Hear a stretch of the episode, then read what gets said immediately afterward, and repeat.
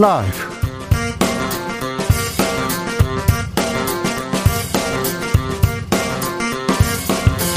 2022년 1월 31일 월요일입니다. 안녕하십니까. 주진우입니다. 오늘 열릴 예정이었던 이재명 윤석열 후보의 양자 토론 끝내 불발됐습니다. 양측은 자료 지참을 놓고 줄다리기 협상을 벌였는데요. 결국 토론회가 무산되자 서로 상대 탓을 하면서 공방 이어가고 있습니다. 주말 사이에 얼굴은 두껍고 마음은 검다면서 윤석열 후보를 직격하던 홍준표 의원 윤석열 선대위에 합류했습니다. 그리고 무소속으로 출마하겠다면서 큰 논란을 만들었던 김재원 최고위원은 불출마를 선언했습니다. 설 연휴에 무슨 일이 있었는지 설 밥상에는 어떤 이슈들이 올랐는지 정치적 원의 시점에서 들여다봅니다. 북한의 미사일 도발에 국민의힘 윤석열 후보가 사드 추가 배치를 언급했습니다.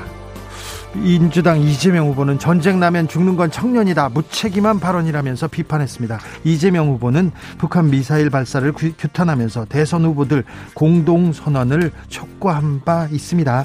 지난 금요일 주진우 라이브에서 정세인 정세현 전 통일부 장관이 출연해서 북한이 미사일 발사한다.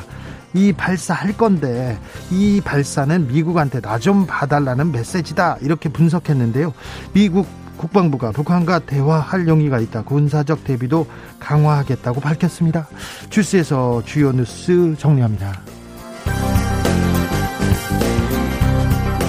코로나 확진자가 엿새째 만 명을 넘어섰습니다. 오미크론 변이 가장 힘든 고비를 지나고 있습니다. 끝이 보이지 않는 어두운 터널, 동트기 직전 가장 추운 시기를 견뎌내고 있는 많은 분들 주진우 라이브가 응원합니다. 응원합니다. 힘든 이야기 조금이라도 풀어내며 마음이 후련해질 때가 있습니다. 그럴 때 있으시죠? 이야기 잘 들어주는 국가대표급 어, 들어주기 선수입니다. 김재동 씨와 함께 함께 들어보겠습니다. 설날 특집 김재동의 그래 그랬구나 함께 해주십시오. 나비처럼 날아 벌처럼 쏜다. 여기는 주진우 라이브입니다.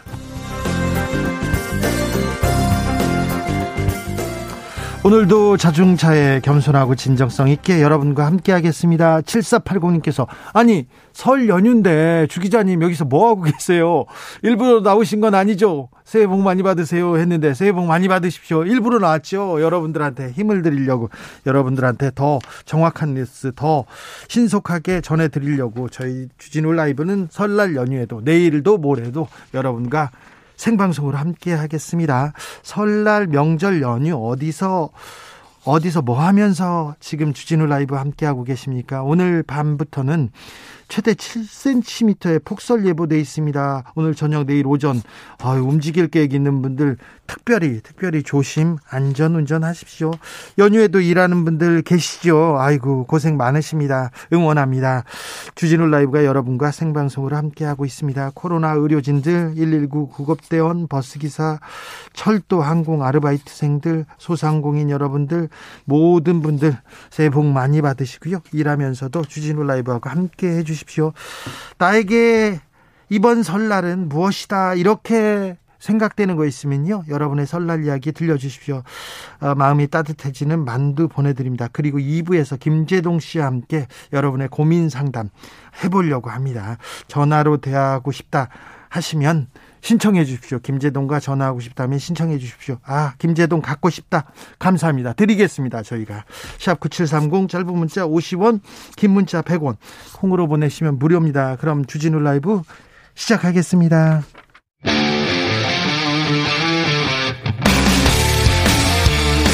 탐사보도 외길 인생 20년. 주 기자가 제일 싫어하는 것은? 이 세상에서 비리와 부리가 사라지는 그날까지. 오늘도 흔들림 없이 주진우 라이브와 함께.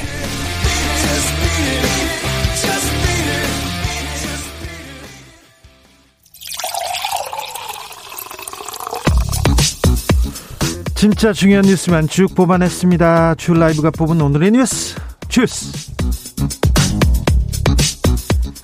정상근 기자 어서 오세요. 네, 안녕하십니까? 새해 복 많이 받으세요. 네, 새해 복 많이 받으십시오. 설날 연휴에 모셔서 죄송합니다. 네. 불러놓고 그런 말씀을. 네. 네. 특별히 아들한테 죄송합니다. 아, 괜찮습니다. 네. 불러놓고 네, 불러놓고요. 네, 네. 죄송합니다. 자, 코로나 확진자 만 명, 만 칠천 명대입니다. 네, 오늘 코로나19 신규 확진자 수는 만 칠천 팔십오 명이 나왔습니다. 지난 29일부터 사흘 연속 만 칠천 명대 확진자가 이어지고 있는데요.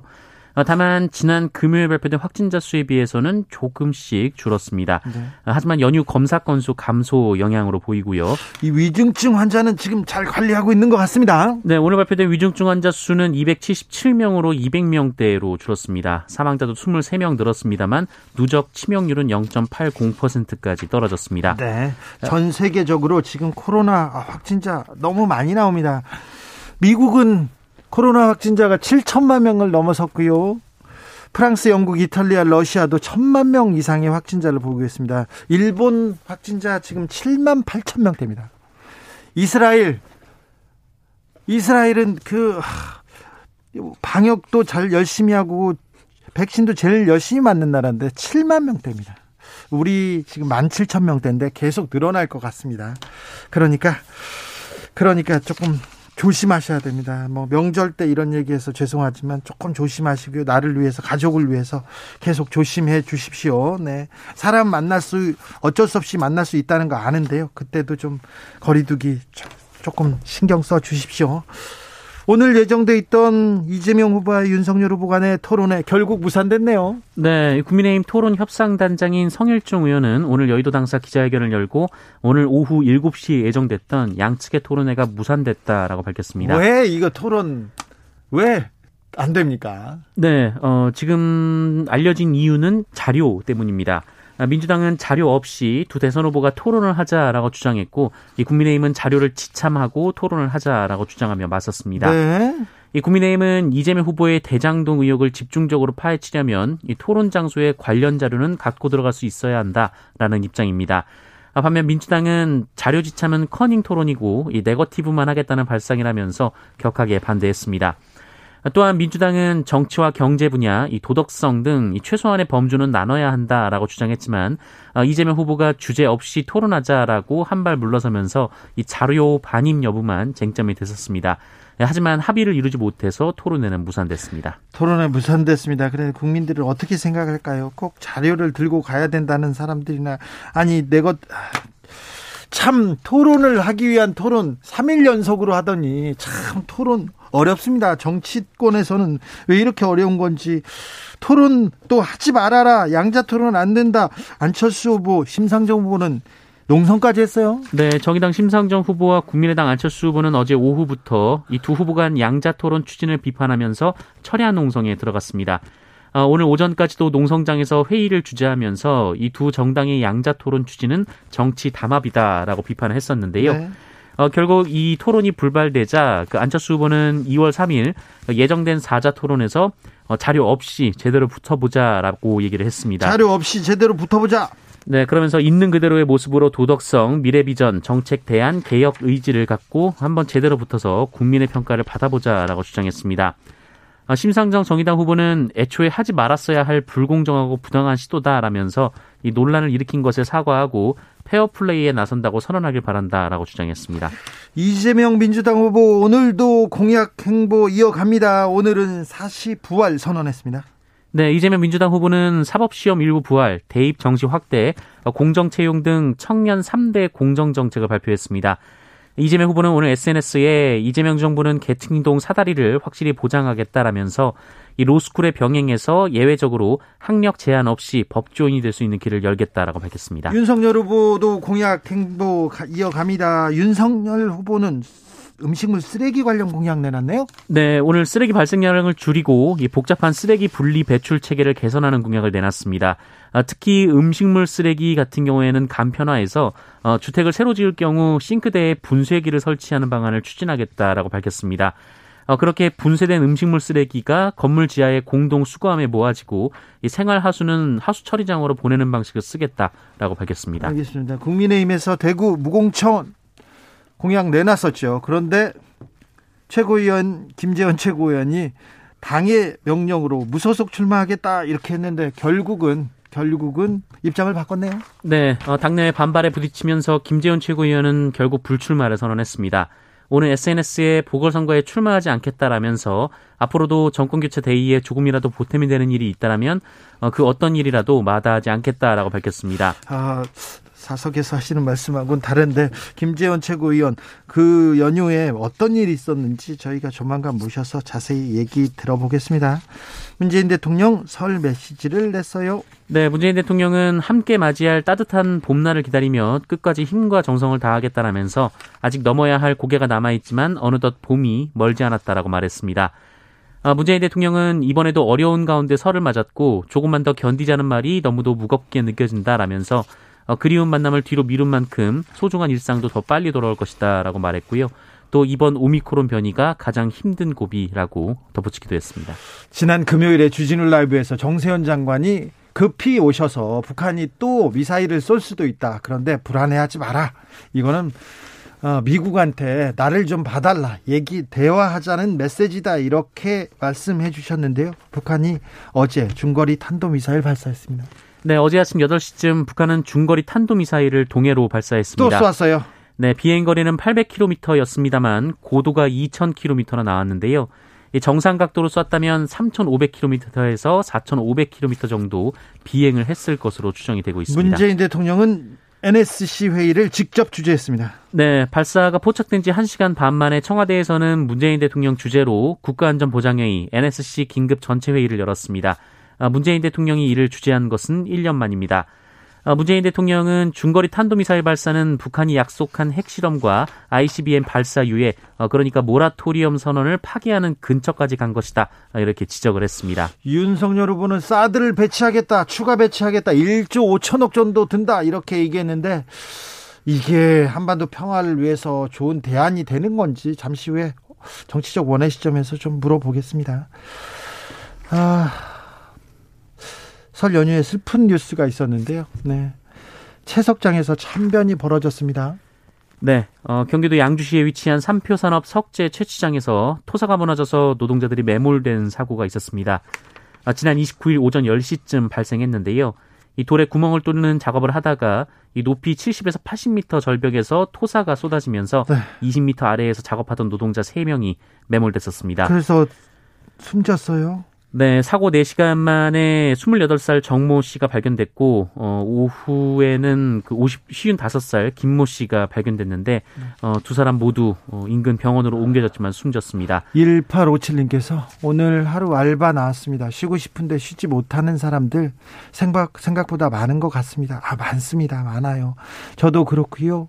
주 기자님도 그렇고요. 토사가 무너져서 흙 속에 묻혀 있는 노동자들은 얼마나 집에 가고 싶을까요? 내일이 설날인데 사망자 중에 한 명은 20대 알바생이라고 하는데 슬프네요. 얘기했습니다.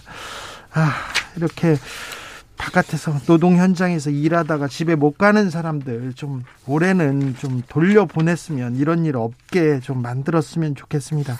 아, 이런 재 안전 시설을 위해서 조금만 투자하면 안전을 위해서 조금만 우리가 신경을 쓰면 이런 안전사고 줄일 수 있는데 안타깝습니다. 안타까워요. 설날에도 이런 뉴스를 전해줘서 드려서 죄송하기도 합니다. 신변 보호를 받던 여성이 흉기에 찔려 중상 입었네요. 네, 역시 연휴 첫날인 지난 29일 이 대구에서 경찰의 신변 보호를 받던 40대 여성이 피습을 당했습니다. 아, 이전에 동거하던 60대 남성이 이 여성을 수차례 흉기로 찔렀고요. 어, 피해자는 가해자와 동거를 하면서 폭행과 감금, 협박에 시달려왔고 지난해 9월 위협을 당한 뒤 집을 나와서 경찰의 신변 보호를 받아왔습니다. 아이고. 어, 가해자는 피해자의 직장과 주거지 100m 이내 접근 금지 명령을 받았지만 이 피해자 주변을 맴돌았고요. 어, 피해자 가족들은 피해자가 계속해서 불안감을 호소했지만 경찰이 조치를 취하지 않았다라고 주장하고 있습니다. 아니 그 스마트 스마트워치라는 거 있지 않습니까? 네.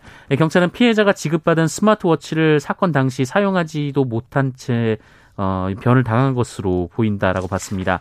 어, 그리고 가해자를 살인 미수 혐의로 입건할 방침이라고 밝혔는데요. 이 피해자는 현재 병원 중환자실에서 치료를 받고 있고 어, 가해자는 범행 직후 극단적 선택을 시도해서 중퇴 상황입니다. 남편이든 애인이든 어, 폭행을 하거나 흉기로 협박을 하거나 이렇게 감금을 하거나 그런 사람들은 제발 좀 한번 생각해 보십시오.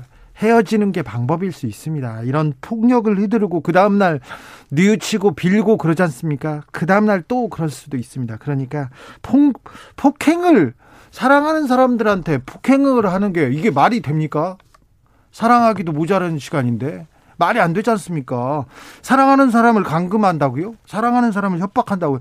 어떻게 사랑하고 협박하고 폭행하고 이렇게 엮을 수 있는 이 관계되는 단어가 될 수 있습니까? 만약에 그런 징후가 있으면요. 바로 냉정하게 생각해 보시고 네. 헤어지는 게 더 낫습니다. 30도가 넘는 무더위 속에서 작업을 하다가 사망을 한다면 이거는 업무상 재해에 해당한다고요? 네, 30도가 넘는 무더위 속에서 야외 작업을 하다 숨졌다면 업무상 재해에 해당된다라는 법원 판단이 나왔습니다. 서울행정법원은 지난 2018년 9월 이 굴 양식업체에서 야외 작업을 하다가 급성 뇌출혈로 쓰러진 어 그래, 그래서 이제 숨진 A 씨의 유족들이 낸 이 업무상 재해 인정과 관련해서 어, 근로복지공단을 상대로 하는 소송에서 네. 유족들의 손을 들어줬습니다. 네. 재판부는 당시 고인이 숨진 경남 통영 지역은 한 달 중 19일간 이 최고 기온이 30도를 넘었다라면서 육체적 강도가 높은 장비 제작 작업을 한 데다 어, 태풍으로 인해 일정까지 지연돼서 스트레스를 받은 것으로 보인다라고 밝혔습니다. 2017년부터 어, 굴 양식장을 관리해온 A 씨는 2018년 9월 어, 현장에서 쓰는 기중기 등 장비를 만들다가 쓰러져 숨졌지만 이 근로복지공단은 업무 시간과 양을 고려했을 때 업무상 재해가 아니라고 결정한 바 있습니다. 이에 유족들이 이 결정에 반발해서 소송을 냈었습니다. 네. 30도가 넘는 무더위 속에서 작업을 계속한다. 사망했다. 그러면 업무성 재해가 맞습니다. 네. 사장님들 좀 유념해 주십시오. 통장을 훔쳤다가 비밀번호를 몰라요. 그렇죠. 통장만 훔쳤겠지. 그래서 다시 들어간 강도가 있습니다. 네, 여성 혼자 사는 집을 노려서 통장을 훔친 후 이 비밀번호가 틀리자 다시 들어가서 강도질을 한 30대 남성이 있었습니다. 일단 간이 크고요. 강도 짓을 지금 두 번 한 겁니다. 네, 이 남성은 지난해 6월 새벽 그 울산의 한 아파트 들어가서 60대 여성의 손과 발 등을 묶어 제압한 뒤 비밀번호를 말하게 하고 현금 등을 갈취했는데요. 재질도 나쁩니다. 네, 처음에는 피해자가 혼자 사는 것을 알고 복도 계단에 숨어서 현관 비밀번호를 알아냈고 피해자가 외출한 틈을 타서 이 통장 3개를 훔쳤습니다. 네, 치밀하네요. 치밀해. 네, 절도로 시작을 했는데요. 네. 어, 그런데 정작 통장을 훔치고 나왔더니 그 비밀번호를 몰랐던 겁니다. 어, 그래서 다시 들어가서 비밀번호를 찾다가 피해자가 그때 집에 오자 강도로 돌변했습니다. 이거 죄질이 무거워요. 네, 재판부는 죄질이 무겁다라고 했는데요. 하지만 초범이고 피해자들과 합의하고 반성하고 있다는 점을 고려했다라며 징역 3년에 집행유예 4년을 선고했습니다. 아니, 한 번 들어가고 또 들어봤는데 이거 초범이라고요. 묶어놓고 협박했는데 이게 뭐 합의했다고 해서 반성하고 있다고 해서 이게 풀어줄 일입니까? 그러면 판사님 앞에서 반성하겠다고 하지. 그러면 나 잘했습니다. 내가 강도 잘했지 않습니까? 이렇게 얘기하는 사람이 어디 있어요? 참 이상해요. 이렇게 아, 체질이 무겁다고 하면서 왜 이렇게 집행유예를 주시는지 이상합니다. 이분 분명히 이거 말고 여죄가 있을 텐데. 네. 아우 추적 보도하고 싶네요. 주스 정상근 기자 함께했습니다. 네, 새해 복 많이 받으세요. 네, 새해 복 많이 받으십시오. 죄송합니다. 오늘 나오라고 해서. 네, 또 불러놓고 이렇게 말씀을. 네, 알겠습니다. 네, 고맙습니다. 얼른 가세요. 네. 4057님께서 그 눈 작은 김재동 씨 말입니까? 이렇게 얘기하는데 그 눈 작지 않습니다. 눈 작지 않아요. 자꾸 왜 김재동은 눈 뜨고 있는데 눈 떴냐고 물어보고 씻고 나왔는데 또 빨리 씻고 나오라고 얘기하는지 참 궁금합니다. 참 궁금했는데 반갑네요. 두 분 다 새해 복 많이 받으십시오. 나에게 설은 추억의 그림자다. 그날의 어린 추억이 너무 많기 때문이다. 이렇게 얘기하는데요. 네. 답답하신 속 고민 김재동한테 좀 물어보십시오. 김재동이 다 어, 들어줍니다. 이렇게 사연 보내시면 저희가 김재동과 고민 상담 해보겠습니다. 어, 김재동은요, 어, 여러분보다 더 격한, 여러분보다 더, 그, 심각한 경험으로 여러분들을 위안해 줄 수도 있지 않을까, 위로해 줄 수도 있지 않을까, 그런 생각도 조금 해봅니다. 저도요. 5125님, 설날은 나에게 외로움이다. 아, 외로움, 네. 신명숙님, 우리 아들이 오랜 세월 왜 주진우 기자님께 빠져 있는지 제가 알게 됐습니다. 저도 정확하게 1일부터 하루도 거르지 않고 출석 중인데요. 저처럼 70대 전후가 이 방송을 듣는다면 세상이 조금이라도 바뀌지 않을까 생각됩니다. 아우, 신명숙님, 존경합니다. 건강하시고 새해 복 많이 받으십시오. 교통정보센터 다녀오겠습니다. 김한나 씨.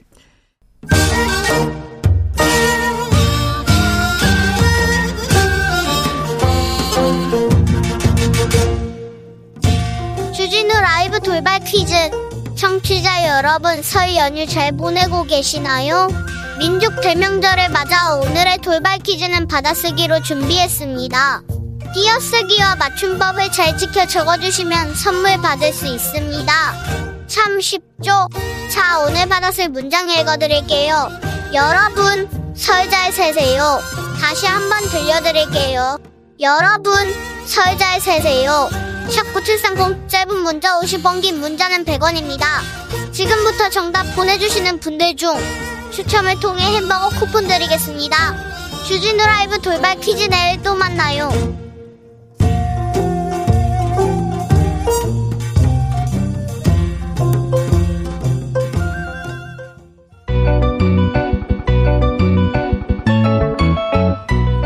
한층 날카롭다 한결 정확하다 한편 세심하다 밖에서 보는 내밀한 분석 명절 연휴에도 생방송으로 정치적 원의 시점 오늘의 정치권 상황 원회에서 더 정확하게 분석해드립니다 최민희 민주당 선대 미디어 특보단장 어서 오세요. 네, 안녕하세요. 불굴의 희망 최민희입니다. 새해 복 많이 받으세요. 음, 새해 복 많이 받으십시오. 김용남 전 자유한국당 의원 어서 오세요. 네, 안녕하세요. 호기심 천국 김용남입니다. 네. 두 분 설 연휴에 모셔서 네 감사합니다. 새해 복 많이 받으십시오. 네. 네. 특별히 많이 받으십시오. 네. 네. 김용남 네. 의원, 네 최민희 의원한테 또 덕담 덕담 한마디 해드려야죠. 네. 이제 그최 의원님이 지난 연말에 복권도 되시고 네. 최근에 좋은 일이 이제 아, 생기고 계시잖아요. 그래서 올 한해는 정말 경륜과 능력을 모두 갖춘 야당 정치인으로 우뚝 서시는 한 해가 되시길 기원드리겠습니다. 아우 좋은데요. 네, 김용남 의원님이 원외에서 오래 고생하시는데 중요한 건 원외에 있다는 게 중요한 게 아니고요. 원외에 있으면서도 계속 국민의힘을 위하여 정말 토론 많이 하세요. 자기 역할 네. 네. 그래서 그그 그 노력 그 애씀 그게 보답받는 한 해가 되지 않을까 합니다. 네, 제가 중요 단어를 넣는데 못 들으셨구나. 네. 야당 정치인으로 우뚝 서시라 그랬는데. 아, 그래서요? 거기에 또, 예, 또, 자. 자. 그 다음에 뼈를 넣었어요. 그러, 그러니까요. 선거회 때 추석 민심 이렇게 어떻게 보고 계십니까? 지금 어떻게 느끼셨습니까? 김용남 의원님? 추석이 아니고 이제 설날 민심이요. 아, 죄송합니다. 예. 설날. 제가 느끼기에는 그 정권 교체를 바라는 민심이 워낙 세요. 아, 그러셨습니까? 네. 그게 워낙 세서 뭐 그 계속 민주당 쪽에서 또 어떤 언론 매체 쪽에서 야당 후보에 대한 어떤 뭐 문제 제기, 비판, 뭐 때로는 좀 과장된 공격까지 계속 이어지고 있습니다만 그 정권 교체를 바라는 국민들의 그 열망이 워낙 강해서 잘 안 먹히고 있는 것 같아요. 음. 최민희 의원님? 예, 우선 정권 교체 여론이 높은 거 사실이고요. 근데 이게 약간의 착시는 있습니다. 2012년에도 정권 교체 열망이 거의 60% 가까이 됐는데 나중에 보니까 박근혜 후보가 돼도 정권 교체다가 그때는 30% 가까이 됐더라고요. 네. 근데 지금도 보면 이재명 후보가 돼도 정권 교체이다가 늘 20%에서 25% 사이가 있기 때문에 그 프로테이지를 보면 그 이재명으로의 정권 교체를 더하면 거의 반반 정도 되는 것 같아요. 그래서 네. 전체적인 구도가 정권 교체가 맞는데 그 정권 교체의 의미를 정부 교체로 받아들이는 네. 사람 교체로 받아들이는 분들도 있는 것 같습니다. 김용남 의원님, 정권 교체가 우세하다 이렇게 얘기하는데 어, 국민의힘 지지자들이 윤석열 후보는 좋아합니까? 어, 물론 그렇죠. 어, 지금 뭐 다른 대안이 있을 수도 없는 거고 어, 그리고 이재명 후보의 약점은 기존의 전통적인 민주당 지지층에서 상당 부분의 지지율을 흡수 못하고 있는 것이거든요. 뭐 그게 표현은 좀 그렇습니다만 아주 강성 친문 어 지지층에서도 이재명 후보에 대한 반감이 어떤 면에서는 국힘 지지층만큼이나 세더라고요. 그러니까 그게 이재명 후보의 최대 약점인 것 같고 물론 윤석열 후보가 아, 정권 교체를 바라는 국민들의 거의 대부분 아니면 어 많은 부분을 지지를 확보 못한 부분도 있습니다. 그게 안철수 후보 쪽으로 조금 빠져나가는 부분도 있습니다만 선거가 가까워질수록 소위 사표 방지 심리 때문에 안철수 후보로 갔던 지지율이 윤석열 후보로 돌아오면서 어, 지지율 격차가 조금 더 벌어지지 않을까 싶어요. 최빈희 의원님. 그 강성 친문 일부가 이재명 후보를 비토한다. 그거 맞습니다. 이건 지금 형성된 게 아니라 이분들은 2018년 지방선거에서도 네. 남경필 후보가 문파다 네. 이러면서 민분들인데 어떻게 그게 말이 돼요? 아니 근데 그렇게 근데 했어요. 그랬어요. 그분 네. 아니 그렇게 외쳤는데 음. 그분들이 외칠 외칠 때 보면 이해찬도 반문, 이엔찬도 그 반문이고 유시민도 반문이고 저도 반문이다. 최민희도 반문, 네. 김어준도 반문 다 그러더라고요. 주진우도 반문, 반문 이런 네. 건데 네.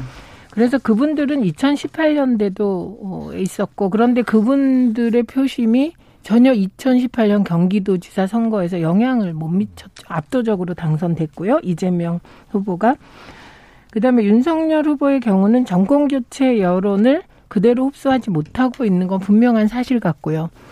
그 넘어야 될 그 산은 뭐냐면 이재명 후보가 법적 공정을 앞세우고 사실은 문재인 정부의 검찰총장이 임기 도중에 사표 내고 나와서 국민의힘 후보가 됐는데요. 문제는 김건희 씨가 불공정한 학력, 허위 이력 문제에 휩싸였고 지난주에 교육부가 국민대 박사학위 논문 심사 과정에서 무자격자가 들어갔다는 것까지 네, 그 발표했고 그리고 국민대 임용이 그게 그 절차에 맞지 않다. 그래서 시정하라 이렇게 요구했기 때문에 사실은 본인이 공정공정했는데 아내가 불공정한 행위로 국민대 어, 뭐 수원여대 겸임 교수가 됐고 이랬기 때문에 그게 흔들리고 있는 것 같습니다. 핵심 가치가. 그래서 이 부분이 걸림돌이 될 것 같습니다. 이런저런 그 의혹들을 열심히 민주당 쪽에서 제기하고 있습니다만 이재명 후보 본인에 대해서 쏟아지고 있는 의혹들이 너무너무 어마해요. 어마어마해요. 그리고 심각하죠. 대장동뿐만 아니라 최근에 어, 제기되고 있는 성남 FC 후원금 관련해서 그 후원금을 수십억씩 낸 대기업들이 다 성남에 그 자기 회사 본사를 짓고 있거나 아니면 성남에서 큰 사업을 어, 준비하거나 진행하고 있던 기업들이거든요. 그러니까 대가 관계가 너무 명확한 거죠. 그리고 그 후원금 모집 업체도 중간에 끼어 있고요. 더군다나 그 수사 과정에서 김호수 검찰총장이나 뭐 지금 친여권 성향으로 거의 뭐 어, 명확해진 박은정 성남지청장 등이 그 검사들의 수사를 사실상 방해했다는 의혹이 제기됐잖아요. 그리고 성남지청의 차장 검사가 그거에 항의하는 뜻으로 어, 사표까지 냈고요. 그리고 일선의 검사 수사관들이 또 반발하고 있어요. 그래서 워낙 이재명 후보에게 쏟아지고 있는 의혹들이 어마어마해서 어떤 그 윤석열 후보의 배우자에 대한 의혹 제기가 안 먹혀들고 있어요. 그안 그런 것 같습니다. 우선은 성남 FC는 18억이 문제가 되고 있는데요.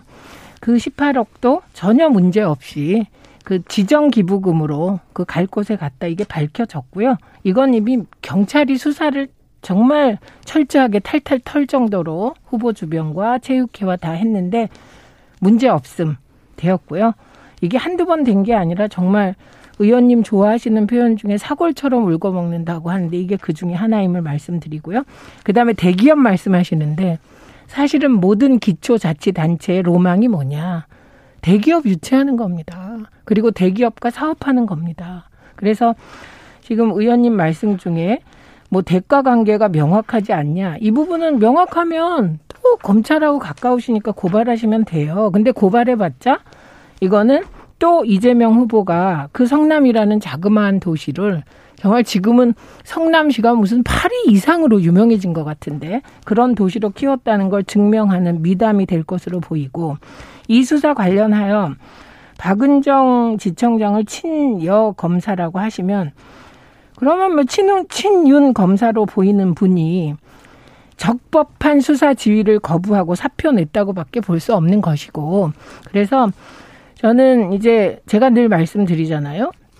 윤석열 후보 부인 김건희 씨 문제는 저희가 역사상 처음 있는 문제입니다. 무슨 후보 부인이 그 무속 무속 과 가까이 있을 뿐만 아니라 심지어 무속인들이 윤석열 후보 지지 선언까지 했더라고요. 여기서 잠깐 무속 논란은 어떤 영향을 미칠까요?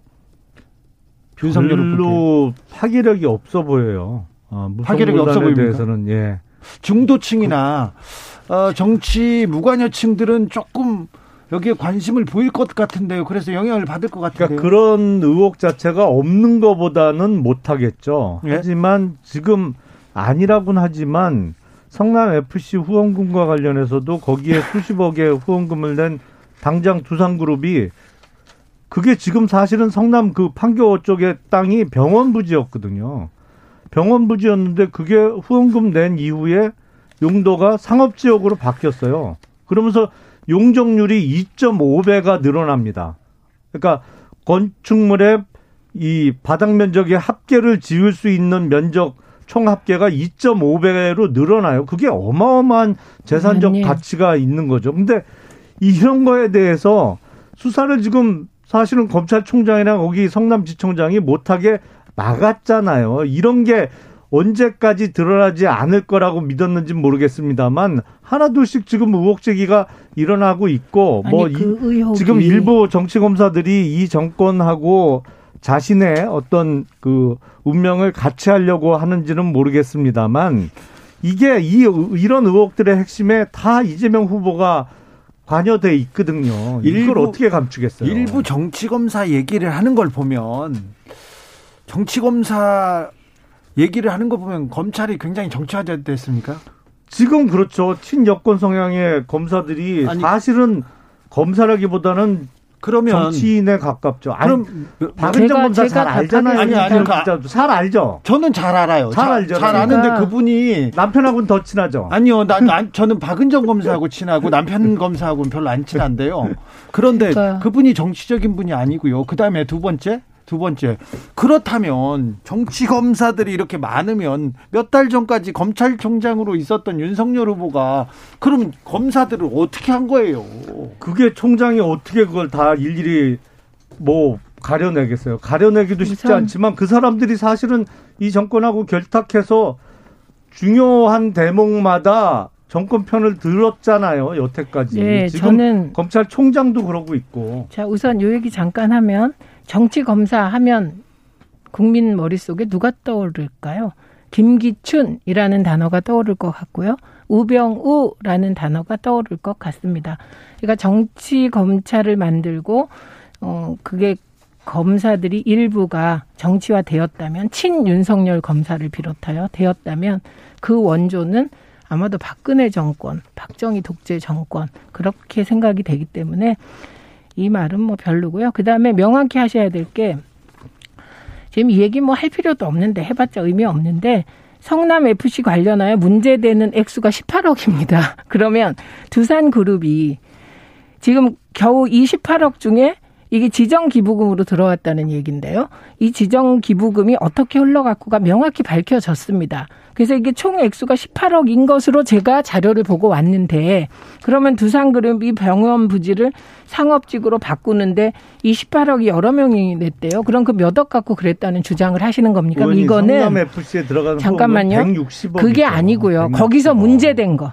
문제된 거 얘기하는 거예요. 아니, 문제돼서 그 전체가 문제입니다. 잠시만요. 사실은. 아니죠. 왜 그게 문제입니까? 아니 두산도 그러니까 그렇지만 네이버도 거기에 네이버는요. 본사 짓고 있었죠. 그러니까 다 성남에 아니요. 사업을 크게 하고 있는 기업들이 후원금 낸 거예요. 아니 그럼 40억씩 아니 뭐 그거는요. 예를 들면. 성남 FC의 대기업이 성남시에서 자기들이 터전을 잡으려고 하는데 그 성남시에 FC가 생기는데 거기에 기부하는 게 뭐가 문제입니까? 아니, 근데- 그 기부금이 적법하냐?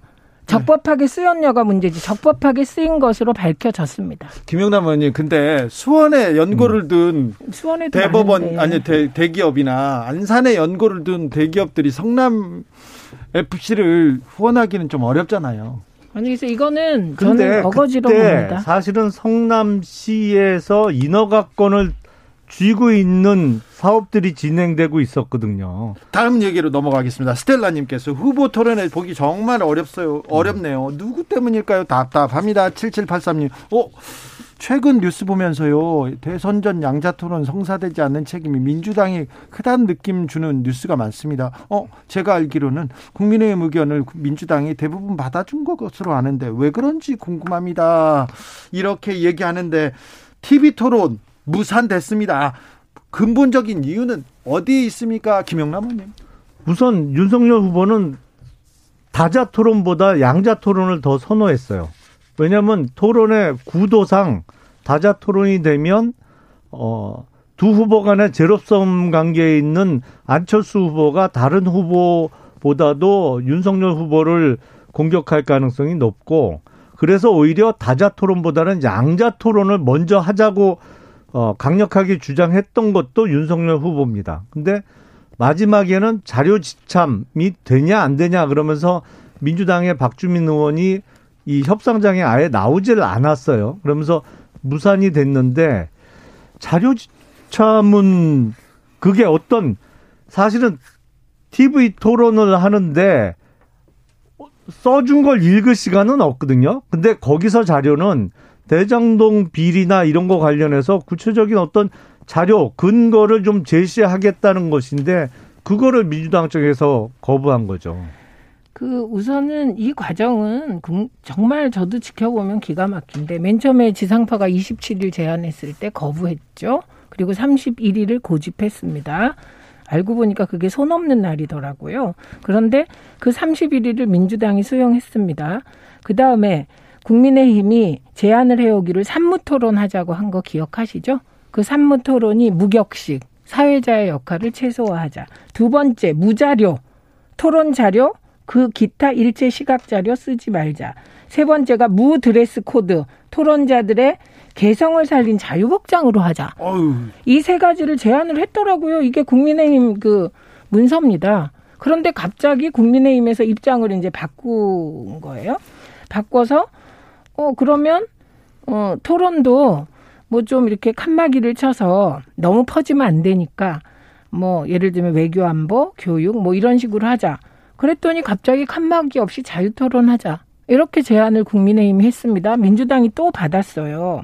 그런데 갑자기 이번에는 토론 자료 자료도 없애고 다 없애자 이렇게 나온 거예요. 그래서 토론 자료는 가지고 하지 말자. 애초에 국민의힘이 무자료 토론하자고 하지 않았냐 이렇게 된 겁니다.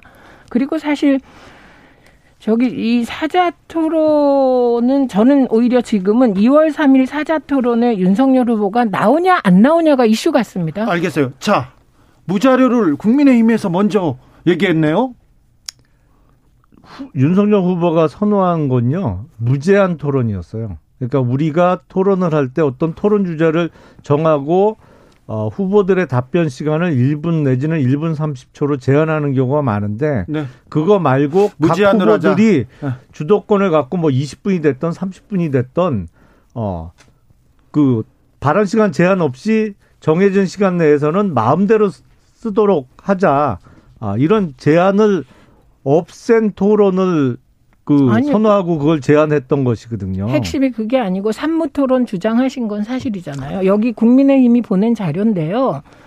여기에 보면 무격식, 무토론 자료, 무토론 자료에 문서, 사진, 미디어 등 자료 사용 불가, 무드레스 코드, 토론자들의 개성을 살린 자유복장, 무격식, 사회자의 역할을 최소화해서 자유토론을 하자.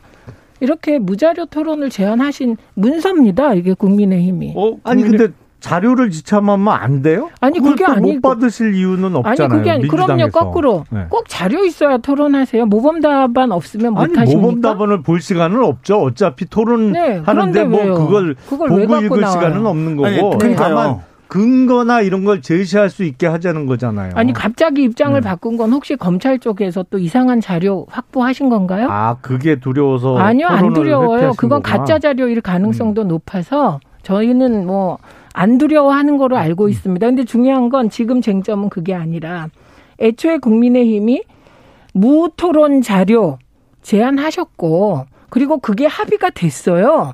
그런데 갑자기 자료 하자 이렇게 나오니까 지금까지 국민의힘 입장대로 다 관철됐어요.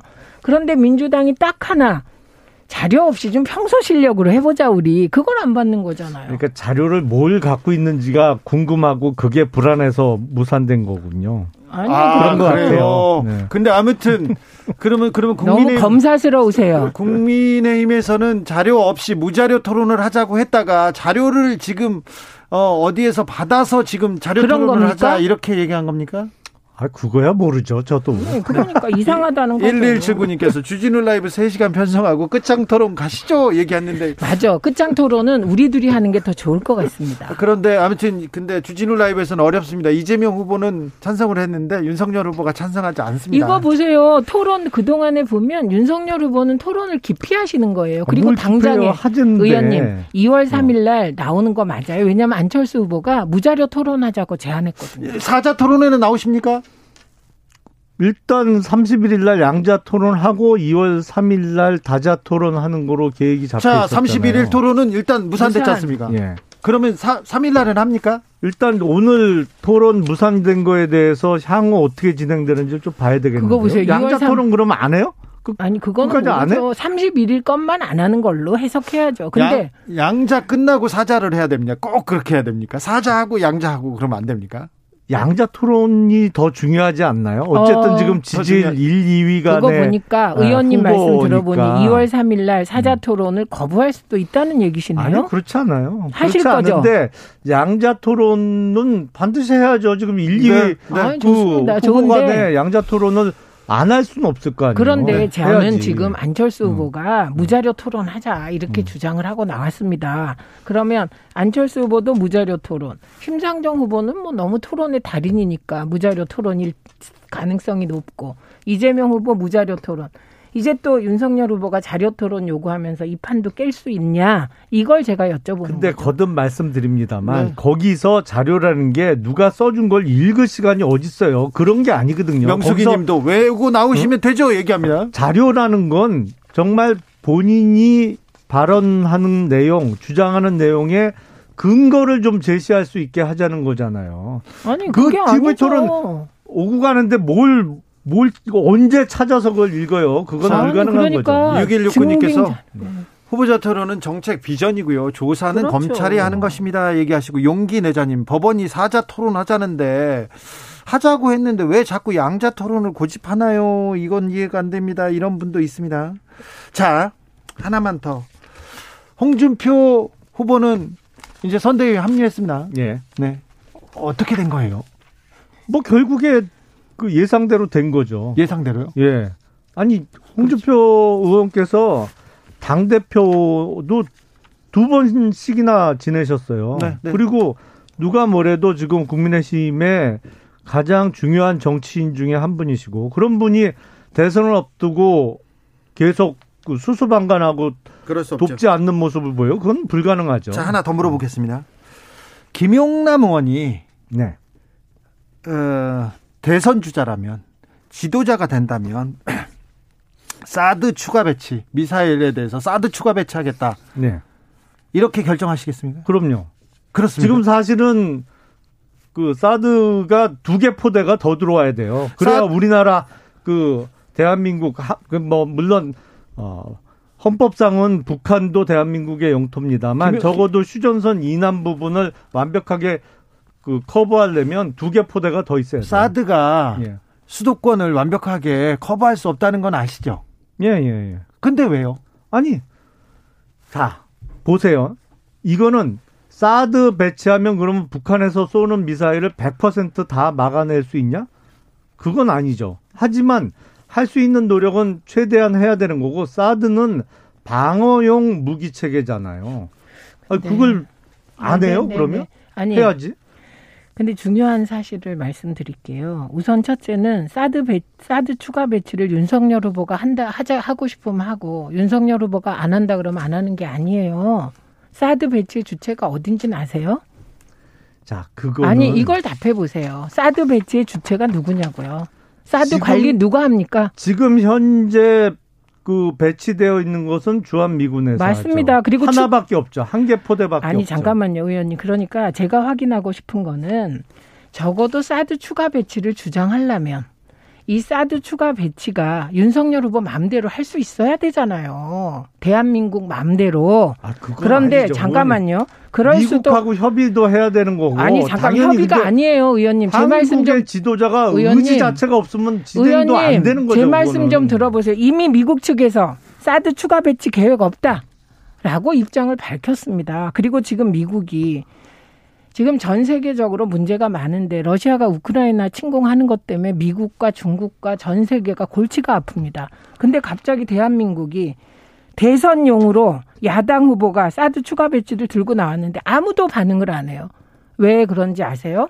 정말 가찮다고 생각하기 때문입니다. 이런 사안을 이렇게 중요한 외교 안보 사안을 장난처럼 페북에 사드 추가 배치 여섯 자 이렇게 올릴 일입니까, 의원님? 자, 그게 이거는 진정성이 자, 없습니다. 윤석열 후보가 3월 9일 대선에서 승리해서 집권하게 되면 네. 추진하겠다는 것이죠. 그리고 한국의 대통령이 의지를 보이면 미국하고 얼마든지 어, 협상도 가능한 것이고요. 그리고 자. 앞서 말씀드린 대로 지금 우리나라 영토를 방어하려면 두 개 포대 정도 더 있어야 돼요. 자, 다음 주제로. 다음 주제로 네, 넘어가겠습니다. 네. 윤석열이는 형이 가지고 있는 카드면 죽어.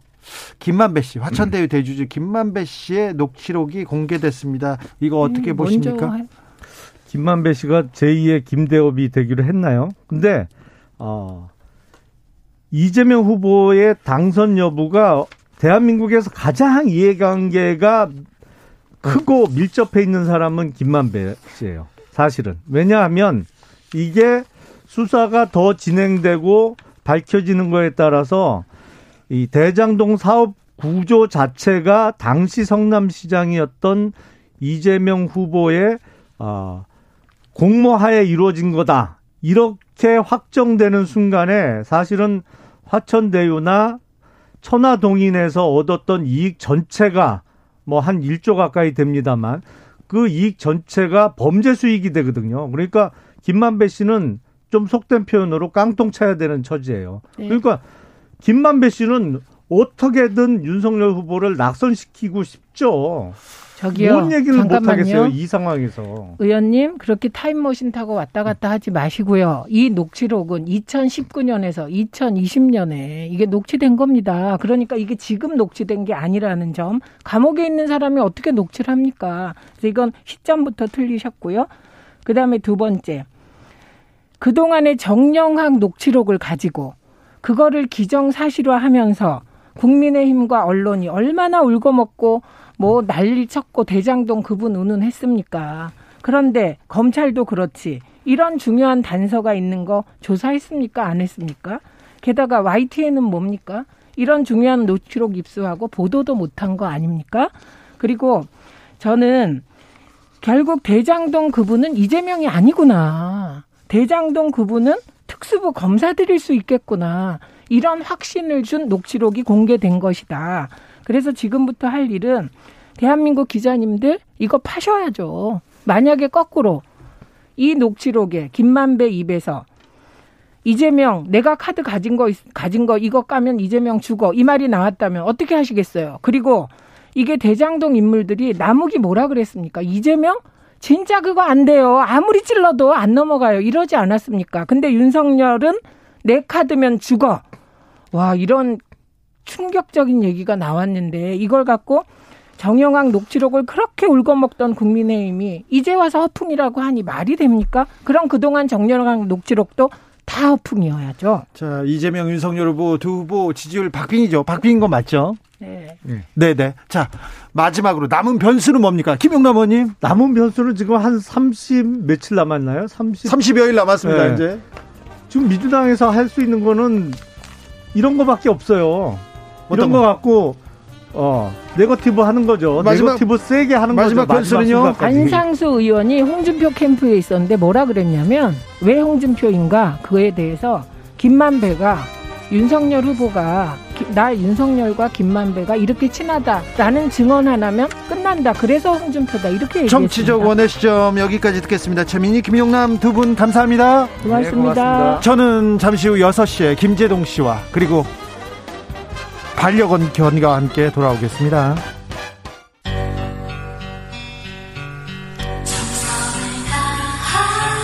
정성을 다하는 국민의 방송 KBS 주진우 라이브 그냥 그렇다고요. 주진우 라이브 2부 시작했습니다. 지역에 따라 지금 막 합류하신 분들 계시죠? 어서 오십시오. 잘 오셨습니다. 차에서 이동하고 계신 분들 있으시죠? 잘 오셨습니다. 고향에 집에 있는 분들도 있고요. 집콕하면서 계신 분들도 있을 텐데 또 일하면서 함께 하시는 분들 있을 텐데 모두 7시까지 함께 해 주시고요. 새해 복 많이 받으십시오. 라디오 정보센터 잠시 다녀오겠습니다. 정한나 씨.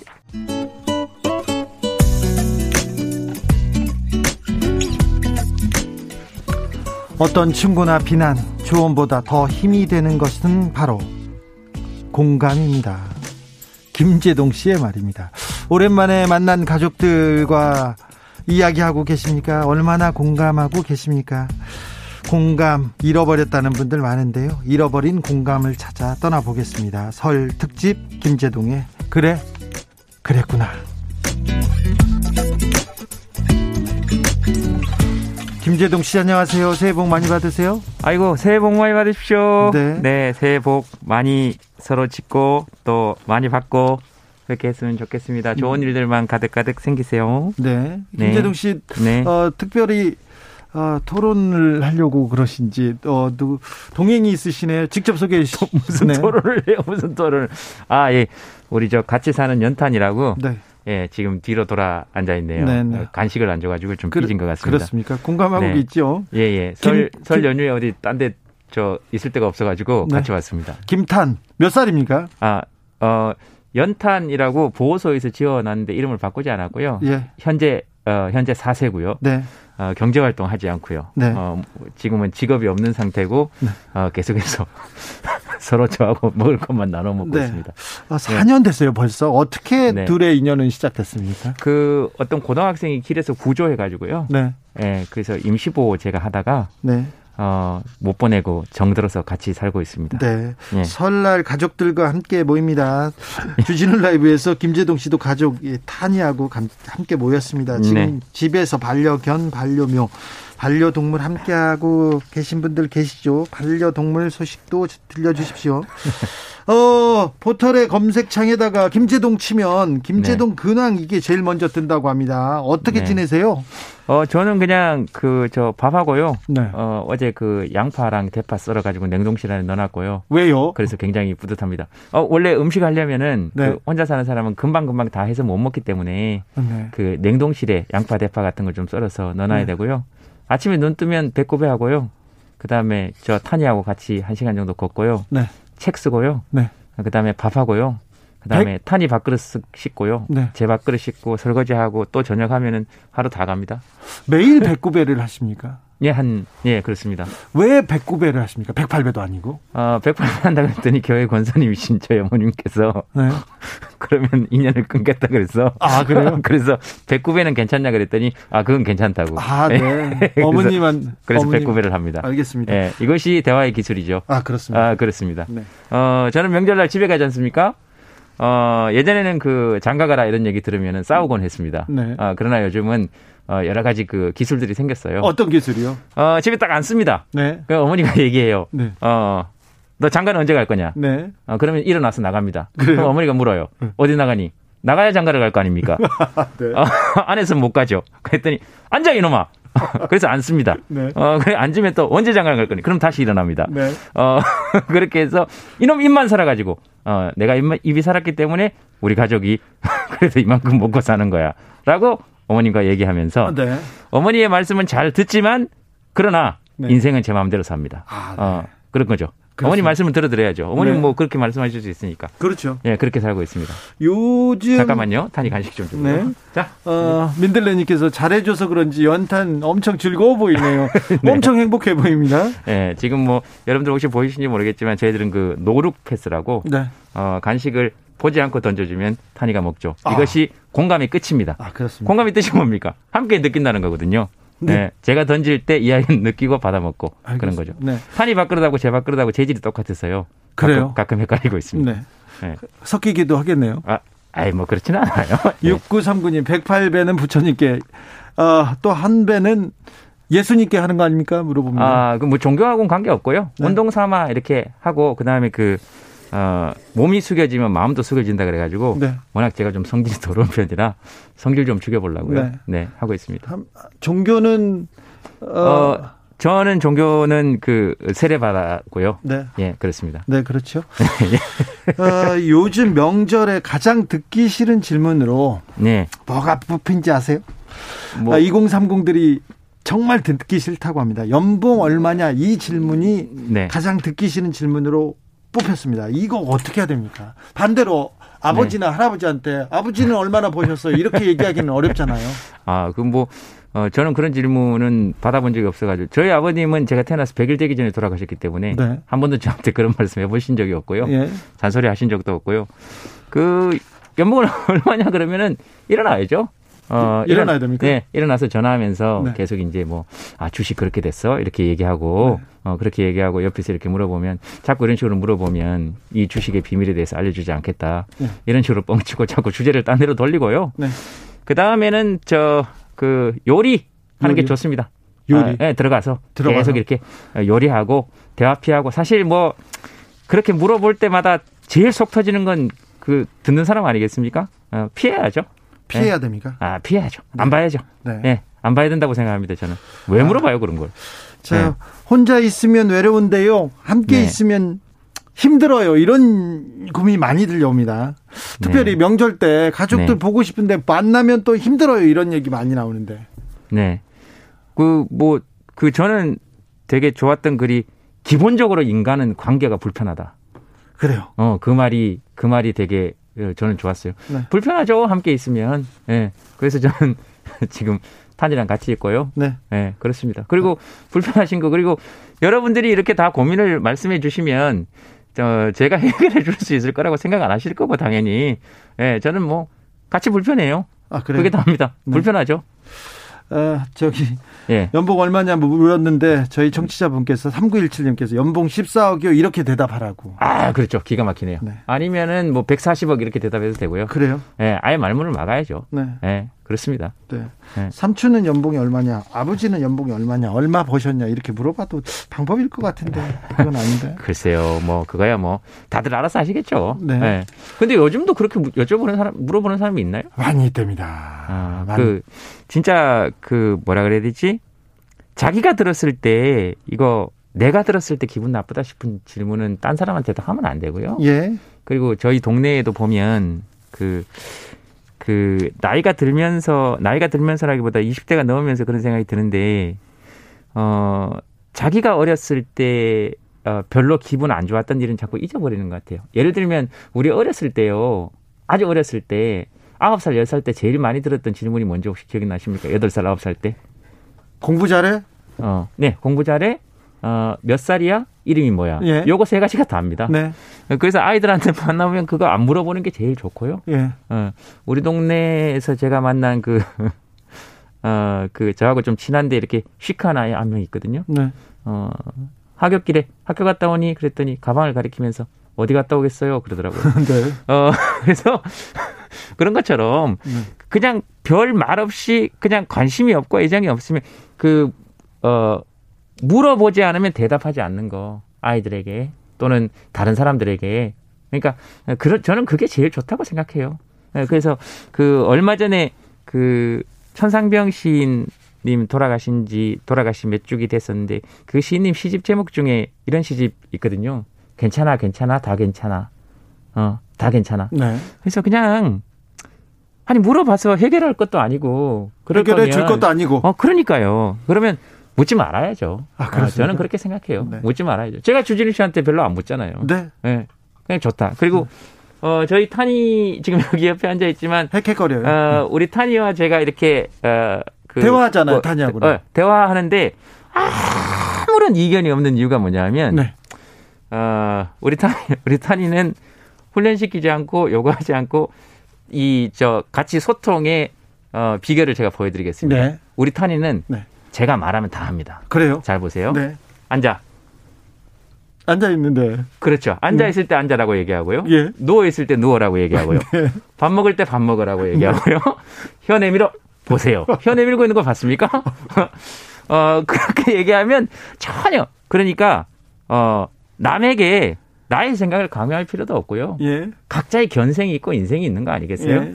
어, 그건 뭐 우리 헌법도 보장하고 있는 겁니다. 네. 각자의 사생활의 자유가 있고요. 네. 예, 그러니까 안 그랬으면 좋겠다. 네. 어, 이렇게 하면 너무 자꾸 젊은 사람들 편만 드는 거 아니냐 이렇게 얘기하실 수 있는데 젊은 사람 편 들을 수밖에 없죠, 뭐. 네. 어, 왜, 그, 자식들 입장을 편들 수밖에, 왜냐하면 저는 자식인 경험밖에 없고 부모인 경험이 아직 없기 때문에 편파적이더라도 좀 양해를 해 주시기 바랍니다. 하여튼 묻지 맙시다. 네. 웬만하면. 네. 묻지 마세요. 알겠습니다. 네. 김현우님께서 이 위트가 그리웠습니다. 김재동 씨 얘기하고요. 최영님은 네. 어, 탄이 헥헥거리는데 물 좀 줘야 되는 거 아닌가요? 아, 얘요? 예. 아, 괜찮습니다. 괜찮습니다. 아, 얘는 물, 그, 물 달라 그럴 때는 음. 자기가 얘기를 합니다. 그래요? 정 답답하면. 네, 정답. 말을 해요. 네. 어, 그리고 이런 거 공개해도 될지 모르겠는데 사실 사람들 안 볼 때는 네. 뒷짐지고 걸어 다닙니다. 그렇습니까? 아, 그런 아이입니다. 네. 그러니까 여러분들 신경 안 쓰셔도 되고요. 지금 기분은 괜찮다고 여기 스튜디오 나와서 어떻게 좋다고 얘기합니까? 아, 탄이요? 네. 지금요? 네. 어, 보세요. 이게 지금 기분 안 좋은 표정입니까? 지금 계속 뒤로 돌아서 있잖아요. 네. 예. 기분 좋아요. 아주 좋습니다. 안 좋을 일이 없죠. 예. 그렇습니까? 네네. 어, 5753님, 우리 집에 강아지 딸이 있는데요. 강아지 딸 없으면 못 살지요. 이 조그만 아기가 병원님, 병원 입원해 가지고 있을 때 아이고야. 얼마나 허전하던지 가슴으로 나와서 돈으로 키우는 우리 집 강아지 딸이었는데. 가슴으로 나와서 돈으로 키운대. 아, 그렇죠. 네. 이 참 그 반려동물들 이 병원비 같은 거 이런 거 좀 이렇게 참 많이 들거든요, 이게. 어, 많이 비싸더라고요. 어, 어, 맞아요, 맞아요. 이런 것들도 좀 잘 해결이 되면 좋겠는데, 네. 어, 뭐 여러 가지 그 정책적 의견이나 이런 걸 제시할 수 있지만 저는 하지 않겠습니다. 알겠습니다. 네. 정치 근처도 가지 않겠습니다. 알겠습니다. 네. 네. 하여튼 왜 시사 프로에 또 불러가지고 네. 속상하네. 탄이도 비슷한 생각입니까? 탄이요? 네. 어, 탄이는 아침마다 제가 조간신문을 읽어줍니다. 그러니까요. 어, 가끔씩 왜냐하면은 그 중에 탄이만 알아들을 수 있는 기사 내용들이 있거든요. 우리는 이해 못하죠. 네, 사람 소리가 아니고 어, 이제 강아지들이 알아들을 수 있는 기사 내용들이 몇 개가 있어서 그런 건 네. 제가 탄이한테 읽어주면 네. 탄이가 잘 이해를 하죠. 요런 유머가 아주 고급 유머죠. 아, 예, 예. 알겠어요. 네, 그렇습니다. 같이 갑시다님. 어, 네. 탄이 잘 때는 털어 벗고 잘 듯 합니다. 탄이요? 네. 아, 아니요, 아니요. 불량은 아닙니다. 아닙니까? 아, 그 여름 되면은 털을 자기가 뽑습니다. 그래요? 예. 그리고 겨울이 되면 심고요. 어, 그래서 예, 그런 공약들 아주 좋아, 좋아합니다. 7392님께서 정말 힘들 때 네. 힘들지 한마디 들으면 눈물이 이렇게 나도록 고맙던데요. 이렇게.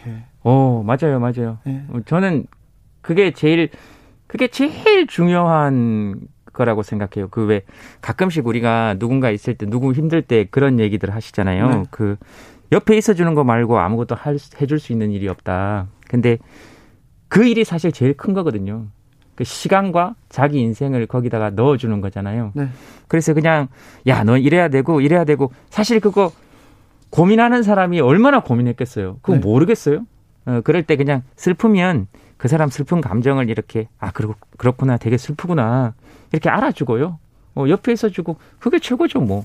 네. 어, 그런 게 친구들이 하는 거고 그렇죠. 그런 게 사람들이 친구죠. 하는 일이고 네. 예, 그런 거죠. 네. 예. 이성권님께서 우리 집 강아지는 주지를 라이브 하는 시간에 라디오를 켠답니다. 이렇게 얘기했는데 탄이하고 잘 맞을 것 같습니다. 아 그러니까요. 네. 한번 만나게 해주면 되게 좋을 것 같은데 우리 탄이는 지금 운전할 때 얘가 운전해서 왔어요. 그래요? 예, 지금 면허증이 없는데. 네. 무면허네 그럼. 아, 아, 그렇네. 이게 네. 참 법에 또 어긋나네. 네. 어, 어쨌든 잠깐 잠깐 잠깐 발을 얹어놨다는 얘기고요. 네. 지금 이런 식으로 자기들 어, 강아지 자랑하기 시작하면 네. 이것만으로도 제가 두 시간 할 수 있어요. 알겠어요. 예. 네. 탄이 나가서 설거지. 네. 알겠답니다. 네, 네, 네, 네.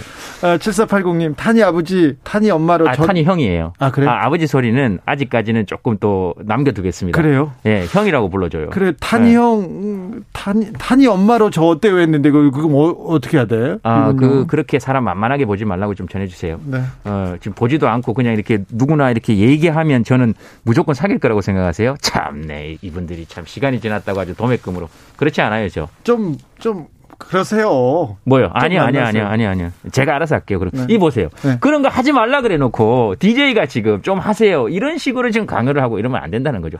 제가 알아서 할게요. 알겠어요. 예, 제가 알아서 할게요. 예? 1358님께서 네. 개 같은 소리 탄이가 금방 알아듣는 것 같다고. 네. 어. 제, 죄송합니다, 타나. 어, 네. 가끔씩 탄이도 못 알아듣는 기사가 있긴 합니다. 네, 네, 예, 알겠습니다. 좋습니다. 김재동 씨에게 그래 그랬구나 음. 공감 받고 싶으신 분들이 있습니다. 잠시 전화 연결해 볼게요. 아, 그렇습니까? 네. 나와 계시죠? 예, 안녕하세요. 안녕하세요. 나와 어디 사는 계시겠죠. 누구세요? 예, 고양시 일산에 사는 32년 차 장손 며느리 우미란입니다. 네, 안녕하세요. 김재동 씨하고 인사하세요. 예, 안녕하세요. 제동 씨 반갑습니다. 네, 미란 씨 안녕하세요. 네, 고맙습니다. 새해 복 많이 받으세요. 예, 감사합니다. 제동 씨도 새해 복 많이 받으시고요. 알겠습니다. 건강하세요. 구체적으로 좀 예, 어떻게 받으면 좋을까요? 마찬가지로 아이고 복 감사합니다. 많이 받으세요. 복 많이 네. 받으세요. 네. 미란 씨, 네, 구체적으로 좀 어떻게 받으면 좋을까요, 복을? 복이요. 네. 아프지 않은 게 최고인 것 같아요. 그죠, 그죠, 그죠, 그죠. 네네. 아프지 않고 뭐 돈이야 있다가 어- 없을 수도 있고 없다가 있을 수도 있는데 네, 건강은 네. 돈으로 해결이 안 되는 것 같더라고요. 아이고, 아이고, 아이고, 알겠습니다. 어, 아프지 않고 건강하겠습니다, 제가. 네, 네. 고맙습니다. 네. 뭐 하실 말씀 있으면 하세요. 아, 예, 뭐, 어, 아까 저기 예. 주 기자님이 네. 명절 어떻게 보내고 있느냐. 네, 그래서 네, 명절 제가, 어떻게 네. 계세요? 네, 좀 쓸쓸하게 보내고 있네요. 왜요? 장손 며느리면 아유 할 일이 많으셨을 텐데요. 예, 제가 한 2년 전에 명절에는 무지 바쁘다고 어, 쉴 틈이 없다고 제가 이렇게 사연을 한번 보낸 적이 있었는데 네. 코로나가 이게 참 우리 삶을 굉장히 쓸쓸하게 만들어 놓네요.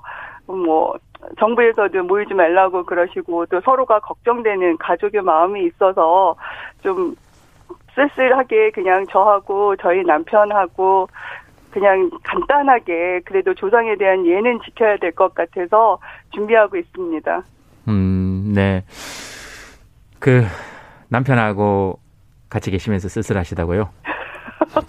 아니요, 저희가 한 2, 30명 정도 이렇게 네. 모이다가 가족들이 예, 네. 모여서 뭐 네. 전도 부치고 뭐 음. 만두도 빚고 그러면서 음. 아이들은 아이들대로 또 어르신들은 어르신들대로 이렇게 그동안 있었던 얘기들 이렇게 나누면서 하하호호 네. 뭐 웃기도 하고 뭐 음, 뭐 그랬던 그런 분위기가 앉아서 지금 이렇게 나물이나 뭐 이런 걸 준비하면서 이렇게 음, 있는데 갑자기 그런 것들이 좀 확 지나가면서 네. 이게 뭐지라는 생각이 좀 음. 들면서 야 명절은 이렇게 보내야 되는 게 아닌데라는 생각이 들어서 사연을 보냈어요. 어, 그, 저, 무하고, 어, 그 황태에 들기름에 네네. 살짝, 살짝 볶아 가지고요. 그 예, 비, 예. 비린내 살짝 없애고, 네네. 거기 국간장에다가, 어, 그 황태 하면은 따로 육수물을 안 내도 되니까요. 네네. 어, 떡국 넣어가지고 그 이틀 전에 끓였다가 네. 그거 세끼 먹고요. 그다음 그거 아, 끓여보셔서 아시겠지만 그걸 좀 오래 놔두면 밑에 전분기가 쫙 가라앉습니다. 그게 떡국이 그렇죠. 그죠? 네. 좀 오래되면 거기다가 네. 다시 라면을 넣어가지고 어 네. 그거 라면 넣어가지고 끝까지 다 끓여 먹고요. 어, 네. 그다음에 국물이 또 조금 남았어요. 그래서 오늘 네. 아침에 거기다 김치하고 두부하고 대파하고 양파를 넣어가지고 네. 어, 김치찌개를 끓여 먹었습니다. 어, 쓸쓸하지 않았어요. 아, 어, 근데? 남편하고, 어, 전을 구워 먹으면서 2, 30명 모였던 데를, 어, 어, 회상하시면서 쓸쓸하시다고 하니, 네. 어, 저는 뭐, 어, 별로 드릴 말씀이 없고요. 어, 미란 씨에게 그 말씀 드리고 싶네요. 염장 그만 지르시고, 어, 남편하고 네. 오붓한 시간 보냈어요. 자, 미란 씨한테 저도 질문 하나 하겠습니다. 아, 심은정 씨가 저하고 똑같은 어, 질문이 있었는데 혹시 네. 추미애 전 추미애 장관님 아니세요? 아닌데요? 목소리 닮았다는 얘기 많이 들으셨죠? 아 처음인데요. 아 그래요? 어, 네. 똑같이 똑같이 들었는데 자 예. 명절 잘 보내시고요. 혹시 주진우 라이브를 통해서 목소리를 이렇게 전국에 내보내는데 네. 가족들 혹시 주변 분들 아니면 누구에게라고 누구에게도 좋습니다. 전하고 싶은 이야기가 있습니까? 예, 오늘 이번 명절에 저희 부모님 그리고 멀리 사는 아이들 그리고 가족들 다 음. 한꺼번에 얼굴을 볼 수가 없거든요. 음. 그래서 어, 얼굴을 직접 보고 덕담은 못 나누지만 올 한해도 모두 건강했으면 좋겠다는 인사 하고 싶네요. 모두 아. 모두 건강하세요. 아이고, 그 목소리가 또 이렇게 살짝, 살짝 잦아드시면서 울컥하셨구나, 그죠? 예, 보고 싶네요. 아이고, 그러게 네. 말입니다. 어, 아, 알겠습니다. 그, 어쨌든, 저도, 저도 보고 싶어요. 아유, 네, 저도 제동 씨 직접 보고 싶네요. 지금 화면으로 잠깐 봤는데요. 네. 예, 자주 볼 수 있었으면 좋겠네요. 아, 알겠습니다. 미란 씨, 고맙습니다. 새해 복 많이 받으세요. 네, 감사합니다. 아, 남편분은 지금 옆에 계십니까? 네, 옆에 있어요. 아, 저, 이야기 안 하실라 그러시죠? 아니요. 네. 그래도 인사라도 한번 해야죠. 새해 복 많이 받으세요. 김재동 씨는 네. 별로 안 좋아하시나 봐요. 네. 새해 복 많이 받으세요. 예, 안녕하세요. 아, 예, 예, 네, 예. 네. 여보세요? 예, 안녕하세요. 네, 네. 예, 시간이 다 됐습니다. 들어가세요. 복말 받으십시오. 네. 예, 네. 예. 네. 남성분하고는 저희가 오래 통화 안 합니다. 감사합니다. 새해 복 많이 받으세요. 새해 복 많이 받으십시오. 네. 아, 네, 감사합니다. 네, 네. 네, 미란 씨 고마워요. 일산에 사시는 32년 차 장소 며느리 미란 씨였습니다. 아이고, 네. 감사합니다. 전화 한 분 더 받아볼까요? 아, 좋죠, 저는. 그럴까요? 네. 어. 어, 여보세요? 아, 여보세요? 어, 어디 사시는 누구세요? 아, 저는 그 산 좋고 물 좋은 경기도 모처에 살고 있는 A 모양입니다. 아, A 모양. 아, 네. 양, 양평에 계세요? 아니요, 거기는 아니고 가까워요. 청평에, 가평이구나. 청평에 계세요? 아니에요. 아, 그래요? 네, 남양주였어요. 네. 예. 죄송합니다. 이럴 거면 말씀해 주시는 게 좋을 건데. 아, 네, 하기야 그 경기도 다 물 좋아서요. 하남. 아. 그렇죠. 미사리. 다 물 좋죠. 네. 네. 하남 미사리, 아유, 그걸, 거기를 놓쳤습니다. 자, 네네. 코로나 명절 어떻게 보내고 계십니까? 아, 네. 지금 이제 평상시에는 가족들 다 만나고, 네. 어, 이제 저는 어떻게 하다 보니까 시집을 못 가가지고, 네. 어, 오빠 집에 다 모여서 네. 그렇게 보내는데 지금 이제 코로나 시국에 될 수 있으면 만나지 말라고 해서, 네. 어, 그냥 저 언니랑 둘이서 조철이 방송 듣고 있습니다. 네, 김재동 씨. 인사하십시오. 안녕하세요. 아, 안녕하세요. 김재동 씨. 네, 성함- 팬입니다. 아이고 고맙습니다. 성함을 말씀 안 해주셔서 그냥 이렇게 A 씨 이렇게 하면 되나요? 네 네 네. 어 알겠습니다. A, 그뭐 네. 시집을 못 가셨다 그랬는데 아니 못 가는 게 어딨어요. 예, 그 선택해서 아니, 안 가신 거지. 네. 사실 그 어떻게 하다 보니까 올해 해가 바뀌면서 그 앞에 학년이 바뀌었어요. 아 그러시구나. 새 학년 아, 너무 되셨구나. 충격인데. 네. 네. 근데 이제 저는 이제 20대 취미 생활도 하고 접어드셨어요, 이제. 음. 뭐 취미 생활 때문에 여기 미사리까지 들어온 건데 네. 스키 수상 스키 때문에 이제 들어왔는데. 아, 그래요? 네, 그러다 보니까 저는 어떻게 하다 보니까 뭐 라인 댄스도 추고 춤도 추고 살사도 추고 어떻게 어떻게 하다 보니까 못 갔어요. 네. 근데 네. 어 제가 못 간 거는 그냥 뭐 안 갔든 못 간 건 뭐 그냥 괜찮은데 주변에 이제 사람들이 음. 이렇게 대화를 하다가 음. 어머 혼자래 어떻게 못 갔대 이러면 너무 충격인 거예요. 어, 어, 어, 어, 어, 어, 그냥 다, 당연히 애가 몇이에요 몇 살이에요 이렇게 물어 어. 어떻게 애는 없는데 남편도 없고 이렇게 얘기하면은 네. 어. 좀 상대방이 당황해하는 거죠. 저는 괜찮은데 그러게. 이 부분은 김재동 씨가 전문가입니다. 이 부분은요. 어떻게 해야 되는지를 좀 듣고 싶습니다. 어, 씨한테. 근데 그건 뭐 A 씨가 이미 다 말씀하셨는데 그 상대방이 당황하잖아요. 그렇죠. 저도 이제 같이 표정을 보면서 저도 당황하죠. 네, 그 상대방의 문제지 내 문제는 아니잖아요. 어 그러네요. 어, 그러니까요. 그건 상대방 문제지 뭐. 상대방이 당황할 문제고. 아 그러네요. 예, 그리고 제가 선택해서 제 인생 제가 사는데 뭐, 어, 그렇게 얘기해가지고 자기가 물어봐주고, 어우, 어떻게 하는 건 자기 마음이지. 그 뭐, 그것까지 뭐 신경 쓰고 어떻게 살아요. 그렇죠. 일단 뭐 저는 시간을 이제 나름대로 잘 쪼개서 보내고 있으니까 별 문제는 없는데 네. 그래도 이제 자꾸 자꾸 학년이 이제 바뀌고 나이가 들면서 사실 그 형제들이 많다 보니까 손주가 한 지금 여덟 여덟 명 있어요. 네. 오, 그래요? 네, 두 명이 더 나오는데 20대 아니시구나, 이제. 어, 어떻게 어떻게? 손주가 8명이라고요? 네. 네. 음. 친손주는 이제 아니지만 네. 언니 네네. 오빠들이 위에 뭐 어마어마하거든요. 네네네네. 그러니까 이제 뭐 한 집에 두 명씩 한 명씩 두 명씩 음. 이러다 보니까 음. 또 이제 나올 손주까지 해서 열 명이 되는데 네. 뭐 할머니가 되잖아요. 제가 어, 그, 시집도 못 뭐, 갔는데. 저, 저 마흔 대기, 저, 그, 저 마흔 정도 돼서 할아버지 됐어요. 그죠. 네, 예. 제동 씨한테 상의할 물어볼 질문은 사실 아닌 것 같은데 아, 상위까지는 아니고 전 조카가 아홉 명이고요. 그다음에 손주가 지금 다섯 명인가 여섯 명인가 그런데요. 그뭐 전혀 문제 없어요. 남들은 손자 놀라면 엄청 고생해야 되는데 우리는 조카들이 알아서 그렇죠. 해놨으니까 다 있고 네. 그리고 뭐 살사도 치고 그 자기 생활하고 그래서 그렇게 물어보면 아 그쪽은 취미생활 뭐 하세요? 그러면 아유 뭐 결혼하고 바빠서 취미생활 못해 그러면 아유 어떻게 안타깝다 그리고 되돌려주면 되고 그렇게 살아야죠 뭐. 그러네요. 네. 어 그럼요. 네, 그렇게 살면 돼. 사실 별 문제 없거든요. 아, 그렇죠. 그러면 됐어요. 네, 됐어요. 됐죠. 그죠? 그럼 됐어요. 네. 네네. A 씨라고 불러야 되는데 어, 저는 17살 때부터 나, 그 이후부터는 나이를 세지 않습니다. 그래요. 아 그래요? 네, 저는 네. 한 네. 42 이후로는 안 셉니다. 네, 아, 네. 그렇습니까? 그럼, 그러면 될것 네, 같아요. 어, 주진우 기자는 안 세고 있어서 제가 옆에서 대신 세주고 있습니다. 어, 원래 50이에요. 제가 대신 다 네. 세줍니다. 네. 찌만 안 세면 뭐해. 네, 알겠습니다. 네, 그렇습니다. 자, 코로나 시대 설날 아무튼 복 많이 받으십시오. 너무 감사합니다. 감사합니다. 아, 건강하시고요. 목소리 들으니까 네, 되게 고맙습니다. 좋습니다. 김재동 씨한테도 감사합니다. 인사하십시오. 아 제동 씨 새해 복 많이 받으시고요. 네. 열혈 팬입니다. 아이고, 고맙습니다. 방송에서 자주 좀 뵐 수 있었으면 좋겠습니다. 네네. 이렇게 다들 네. 열렬한 팬들이 많은데 왜 이렇게 네. 잘안 보일까? 그럴까요? 네네. 네. 고맙습니다. 새해 복 많이 감사합니다. 받으세요. 감사합니다. 네. 보고 싶다는 분이 많, 많은데 토크 네. 콘서트 안 합니까? 어, 5월 달쯤에 지금 이제 어, 코로나 상황 봐서 지금 계획하고 있습니다. 나 그래요? 예, 예. 어, 반갑, 예, 반갑습니다. 대관됐고요. 네. 어, 진짜 엄청 엄청 각오들을 하시고 오세요. 그래요? 어, 예. 어, 진짜 재밌거든요. 아, 그래요? 아, 그럼요. 전 세계 이거 할 수 있는 사람이 저밖에 없습니다. 아, 웃다가 혹시 위급 상황이 생길 수도 있습니까? 아, 그 전문 용어는 웃다가 이렇게 아, 제가 뭐 이렇게 아주 위급한 상황까지는 안 가고요. 네. 아, 그러나 아주 아, 행복하게 이렇게 인생이 끝날 수도 있구나 이렇게 생각이 들 수는 있죠. 아, 그렇습니까? 네. 한 두 시간 정도 준비하고 있고요. 네. 네, 이제, 어, 뭐, 그렇게 만나서 저도 그렇게 여러분들 좀 뵙고 싶네요. 네, 네. 깔깔거리고 웃고. 좋습니다. 네. 타, 탄이도 이게 공감하고 있습니까? 그 아. 부분에 대해서는 토크 콘서트에서.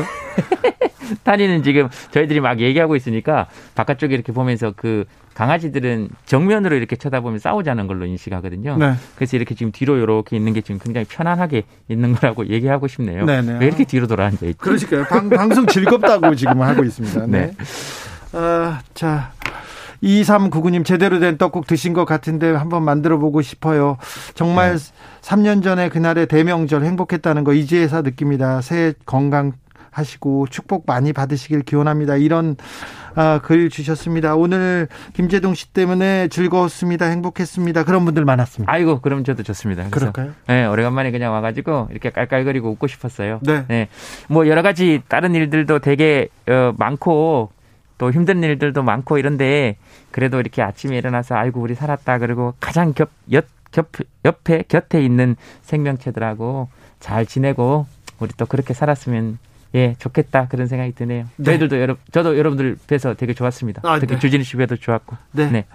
김재동 씨의 신청곡. 네. 김광석의 변해간에 들으면서 네. 김재동 씨는 여기서 보내드리겠습니다. 아, 아 벌써 끝입니까? 네. 아 이거 명절날 이거 설날 전날에 불러내가지고 이거 하고 끝이에요? 음. 예?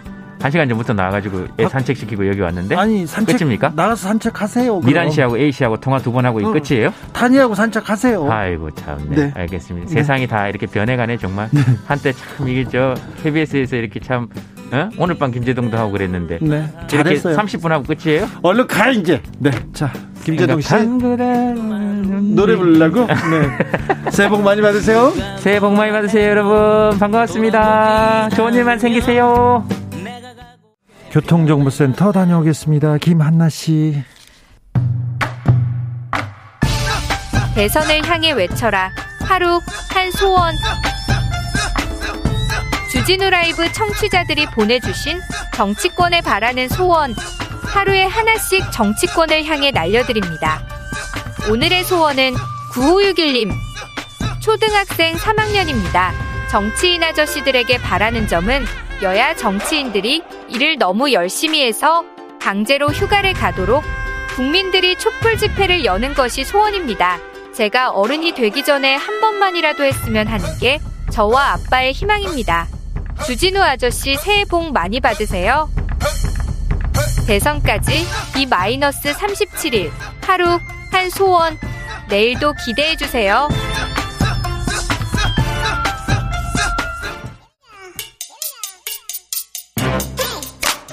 뉴스를 향한 진지한 고민 기자들의 수다 라이브 기자실을 찾은 오늘의 기자는 은지옥이요 시사인 김은지입니다. 설날 명절 어떻게 보내세요? 네, 주진우 라이브 왔습니다. 네, 죄송합니다. 네, 내일도 뵐 예정인데요. 네, 예. 알았어요. 네, 네, 새해 복 많이 받으시고요. 죄송해요. 네, 새해 복 많이 받으세요. 예. 아무튼 대선 기간이어서 정치부 기자들은 바쁘죠? 네, 오늘 토론할 거라고 내심 좀 기대를 했었는데요. 결과적으로 결국 안 됐네요. 참 많이 아쉽습니다. 토론을 하기 위한 토론 그렇게 오래 하고 이 토론이 그렇게 어려운가? 참 신기도 해요. 네. 자, 첫 번째 준비한 뉴스부터 가볼까요? 네, 김만배 전 머니투데이 부국장이 교도관에게도 돈을 줬다라고 합니다. 네, 김영란법 위반이에요 이거. 네, 당연히 그렇습니다. 검찰이 그래서 추가로 기소를 했다라고 하는데요. 네. 그 사연을 보면 김만배 전 부국장이 지난해 10월 달에 1차 구속영장 실질심사 받은 바가 있습니다. 실질 심사를 받고 받고 이제 결과가 나올 때까지 구치소에서 대기하거든요. 그렇죠. 근데- 다른 장소이기도 한데요. 요즘 보통 구치소입니다. 네네. 제가 저기 실질 심사 받고. 경찰서 유치장에 있을 때 우리 김은지 기자가 면회 왔었어요. 네, 그때 콜라 사드렸던 네. 기억이 있습니다. 네, 콜라 넣어주었습니다. 예. 사식으로. 자, 근데 그래서 구치소에서 끝나고 기각돼서 나오면서 돈을 줬다는 겁니까? 네, 현금 165만 원이나 줬다라고 하는데 뭐라고요? 예, 이렇게 이야기했습니다. 자기 때문에 고생한 직원들에게 간식이라도 사드시라고 놓고 온 거고 네. 정확히 얼마인지도 몰랐다. 이런 취지의 주장을 하고 있다고 합니다. 지갑에서 이렇게 쥐어가지고 그냥 줬다고요? 네, 그런데 당연히 문제가 되는 것이고요. 그래서 해당 교도관이 신고를 했고 이것이 경찰로 넘어가서 범죄 혐의 사실이 통보가 됐는데요. 참 그런데 수사를 받고 있는 중에 돈을 이거 주는 거 이거 위험하다는 거 누구보다도 잘 알 텐데 법조기자 오래 했는데 네, 그러니까 이 상황이 얼마나 엄중하고 본인이 이 상황에서 어떻게 처벌받을 수 있을지에 대한 감이 없었다. 혹은 너무나 자신감이 있었다. 이렇게 보일 수밖에 없는 상황인 것 같습니다. 네. 네, 그나마 이 부분은 수사 기소가 좀 빨리 이루어졌습니다. 네, 네, 저는 후자 같아요. 제 혀- 후자 같아요. 김만배 부국장이 그렇게 생각할 것 같습니다. 자신 있는 것 같아요. 네, 그렇죠. 그 당시만 하더라도 실제로 1차 영장은 기각이 됐거든요. 네. 근데 그에 대한 비판들이 워낙 거세다 보니까 보강 수사를 해서 2차 영장은 나왔고요. 현재 그 혐의가 모두 더해져서 구속 상태로 재판을 받고 있습니다. 네. 그런데 이제 문제는 이러한 사건들은 굉장히 빨리 좀 진행되는 편인데 누차 지적하지만 50억 클럽이라고 해서 다르게도 지목당한 검찰 출신 고위 인사들이 있거든요. 예. 이 사람들에 대한 수사가 부진한 편이다 이런 비판 계속 나오고 있고요. 그런데 이제 김만배 전 부국장이 자기 자신에 대해서 한 말이 있습니다. 뭐라고요? 자기가 이지스함이다 이렇게 이야기를 했다라고 하는데요. 네. 그러니까 방어력이 아주 강한 군함이거든요. 네. 그러니까 본인의 로비력이 얼마나 강한지를 자랑하면서 김만배의 방패가 튼튼해 별명이 이지스함이야. 대한민국에서 이 큰 사업을 해서 언론에서 한 번 안 두드려 맞는 거 봤어? 이렇게까지 이야기했다라고 합니다. 본인이 예. 자신이 좀 넘쳐요. 넘쳤습니다. 네, 정여학 녹취록에 이렇게 나와 있다라고 합니다. 네. 어, 제가 8, 9년 전에 마지막으로 봤는데요. 그러니까 박근혜 정부 초기였었는데, 어, 박근혜 정부 초기에 검찰이 저를 계속 이제 구속시키려고 했던 때, 그때 만났었는데, 너무 그렇게, 어, 뭐지, 나서다가, 너무 그렇게 나서고, 앞에서 이빠른 소리 하다가, 어, 뭐지, 잡혀간다고 하면서, 어, 저기, 박근혜 정부를 약간 두둔하던 얘기를 마지막으로 했던 게 기억이 납니다. 아무튼 수사를 받는 중에 돈을 건넸다. 이거 대단한데 김만배 씨 녹취록이 추가 공개돼서 이거 정치권에서 큰 공방이 될 것 같습니다. 네, 그렇죠. 뿐만 아니라 조원태 회장 이름도 있어서요. 저는 아, 저- 굉장히 좀 눈에 그러니까 띄더라고요. 재벌 회장한테 돈을 빌려줬어요. 이 양반이. 네, 이분이. 그, 그것도 녹취록에 나와서 수사가 좀 진행되다가 검찰에서는 문제 없다라고 털어주긴 했는데요. 네. 예, 30억 원을 실제로 빌려줬다라고 합니다. 네. 예. 또 다른 네, 공방이 벌어지고 있습니다. 네, 그렇죠. 그것은 이제 윤석열 이름이 있다라는 부분에 대해서 정치권이 공방을 하고 있는데요. 정확히 뭐라고 나왔어요? 네. 윤석열이 형이 가지고 있는 카드면 죽어. 그런데 형은 그 개통에 안 나서려고 그래. 라고 김만배 전 부국장이 정영학 회계사에게 한 말이라고 이게 합니다. 언제쯤 한 건가요? 지금 그러니까 감옥에 가기 훨씬 전에 한 예, 거죠. 그렇죠. 예. 윤석열이는 형이 가지고 있는 카드면 죽어. 근데 그 형은 그 개통에 안 나서려고 그래. 네, 이것이 이제 보도가 되니까 당장 민주당에서는 긴급 브리핑을 열었는데요. 우상호 총괄선대본부장은 김만배 전 부국장이 가진 어떤 정보가 공개되면 윤석열 후보가 정치적으로 정도로 죽을 정도의 큰 무언가가 있다는 것을 암시한다. 이렇게 주장을 했고요. 예. 바로 국민의힘에서 반박했습니다. 이양수 선거대책본부 수석 대변인이 윤 후보와 김만배와 어떤 친분이나 관계가 없음을 분명히 밝힌다면서 이것은 김만배 씨가 한 거짓 허풍에 불과하다. 이런 주장을 했습니다. 어, 참, 녹취록 자체를 진실로 확정할 수는 없습니다. 그지, 그렇지만, 기본적으로, 어, 대장동 관련된 수사를 윤석열 검사가 했었고, 거기다가 윤석열 후보의 아버지 집을 김만배 씨 누나가 샀지 않습니까? 거기에다 이 얘기까지 겹쳐지면 아예 근거가 없다. 아예 아무것도 아니다. 이렇게 넘어갈 수는 없는 것 같아요. 네, 이제 그러다 보니까 결과적으로 검찰 수사가 좀 어떤 진실들을 밝혀줘야 될 부분들이 있는 것 같은데요. 네. 이제 그에 대해서는 제대로 진행이 되고 있지 않다. 이런 비판이 있습니다. 친분이 아주 깊은지는 그거는 잘 모르겠습니다만 김만배 씨가 윤석열 후보를 아주 잘 알고 잘 알고 있었고 어. 잘 알고 있고 어디 가서 잘 안다고 이렇게 또 뭐지 주장하고 얘기하고 다닌 거는 많이 들었어요. 네, 물론 윤석열 후보 쪽에서는 전혀 그런 사이가 아니다 이런 주장을 하고 있긴 합니다. 김만배 씨 저한테도 그런 얘기는 했었습니다. 네, 안다고 잘 알고 지낸다는 얘기는 했었습니다. 다음 뉴스로 가볼까요? 네, 김학의 전 법무부 차관이 최종 무죄 선고받았습니다. 네, 김학의 참 저 김학의 검사는 무죄를 받았습니다. 참 대단한 일입니다. 네, 그러니까 사건을 제때 처리하지 못하면 바로 잡는 게 얼마나 어려운지를 전형적으로 보여주는 사건이다. 이런 생각이 그리고 듭니다. 그리고 검사가 검사들의 죄는 절대 묻지 않고 수사도 않는다는 걸 보여준 전형적인 사건이기도 네, 합니다. 그렇죠. 검찰의 제 식구 감싸기라고 하는 가장 오명의 사례이기도 한데요. 그렇죠. 예, 그러니까 김학의 사건은 이제 하나의 검찰 역사에서 보통 명사 아닐까라는 생각이 들 정도입니다. 좀 정리해 봅시다.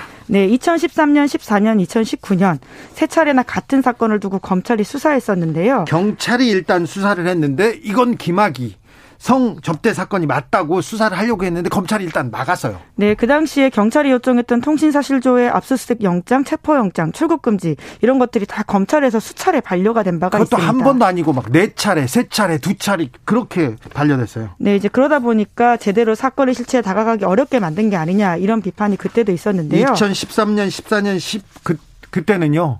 어, 그때는 검찰의 힘이 셌던 때죠. 그리고 김학의 씨가 검찰에서 굉장히 큰 영향력을 가지고 있었던 때입니다. 어, 초대, 박근혜 정부의 초대 검찰총장을 김학의 씨를 시키려고 이렇게 노력하던 정황들은 많이 나와 있습니다. 네, 물망에 올랐다 이런 보도가 당시에도 있었었는데요. 네. 결과적으로 차관 자리에 갔습니다. 네, 그리고 법무부 장관도 못 간 게 청문회 때문에 청문회를 통과할 수 없다는 걸 알았기 때문에 법무부 차관으로 갔던 거죠. 예, 그 당시에 가장 논란이 됐던 게 해당 영상이었었는데요. 네. 그 영상에 대해서 당시 검찰은 남자를 특정할 수 없다 이런 이야기를 한 바가 있었습니다. 그런데 그 영상은 너무나 또렷해가지고 누가 봐도 누가 봐도 김학이 검사라는 걸 알 수 있었어요. 그 당시 제가 봤거든요.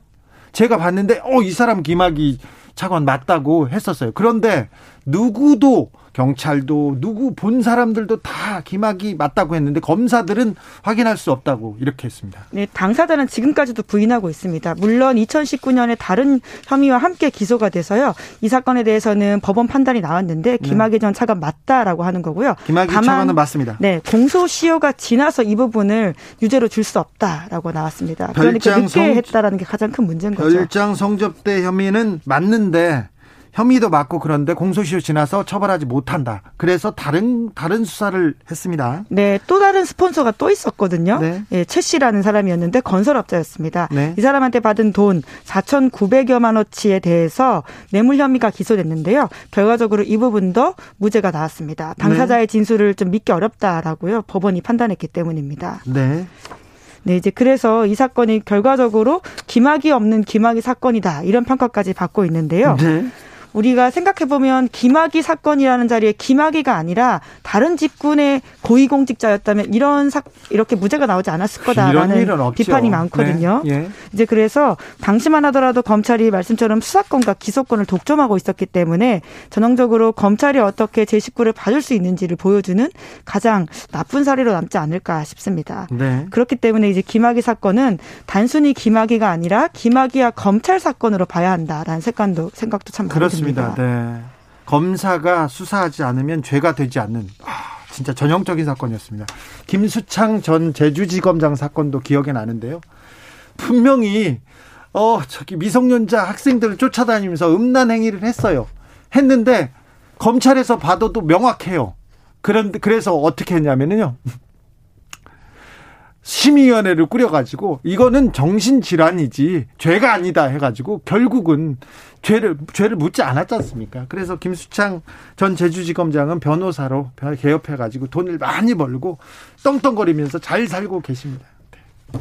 여기까지 할까요? 네. 네. 2703님께서 사법부 출신들은요 모든 모두 바른 생활 과목 이수를 해야 합니다 하는데 참 검사들 판사들의 눈높이가 시민들의 아, 시민들의 상식 까지는 아직 좀 쫓아오려면 시간이 걸리는 것 같습니다. 네, 계속 그래서 언론이 보도하도록 하겠습니다. 알겠습니다. 네. 기자들의 수다 시사인 김은지 기자와 함께했습니다. 오늘도 감사했습니다. 네, 감사합니다.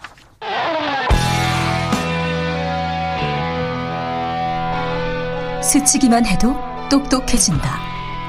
드라이브 스루 시사 주진우 라이브.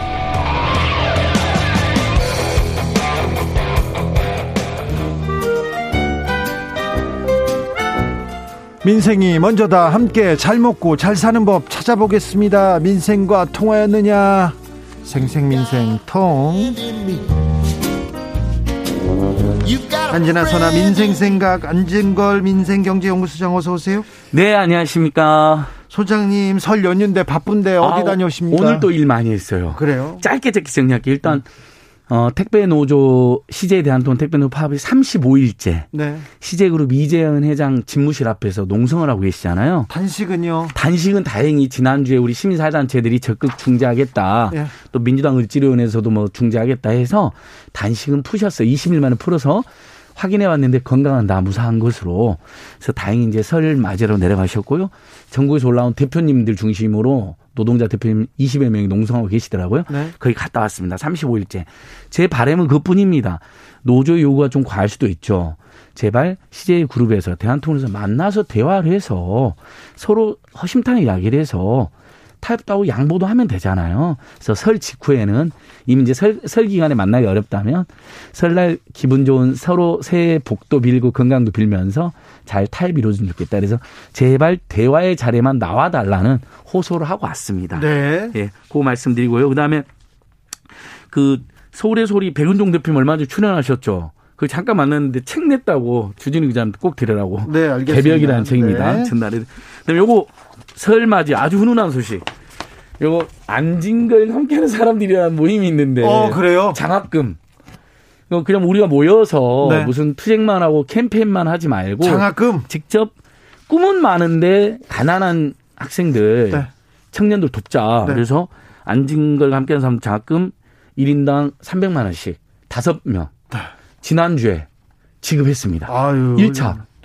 훌륭합니다. 좀 괜찮죠 이런 네, 거. 훌륭합니다. 설맞이 훈훈한 소식. 그래서 훌륭합니다. 2월 달에는 또 다섯 명한테 300만 원씩. 어우, 훌륭합니다. 2차. 네. 예, 이런 것도 제가 하고 있다는 거. 아, 네. 설맞이에서 훈훈한 소식으로 전달했고요. 네. 마지막 하나 더 단신으로 지금 그 어쨌든 물가가 올라고 굉장히 고통이시잖아요.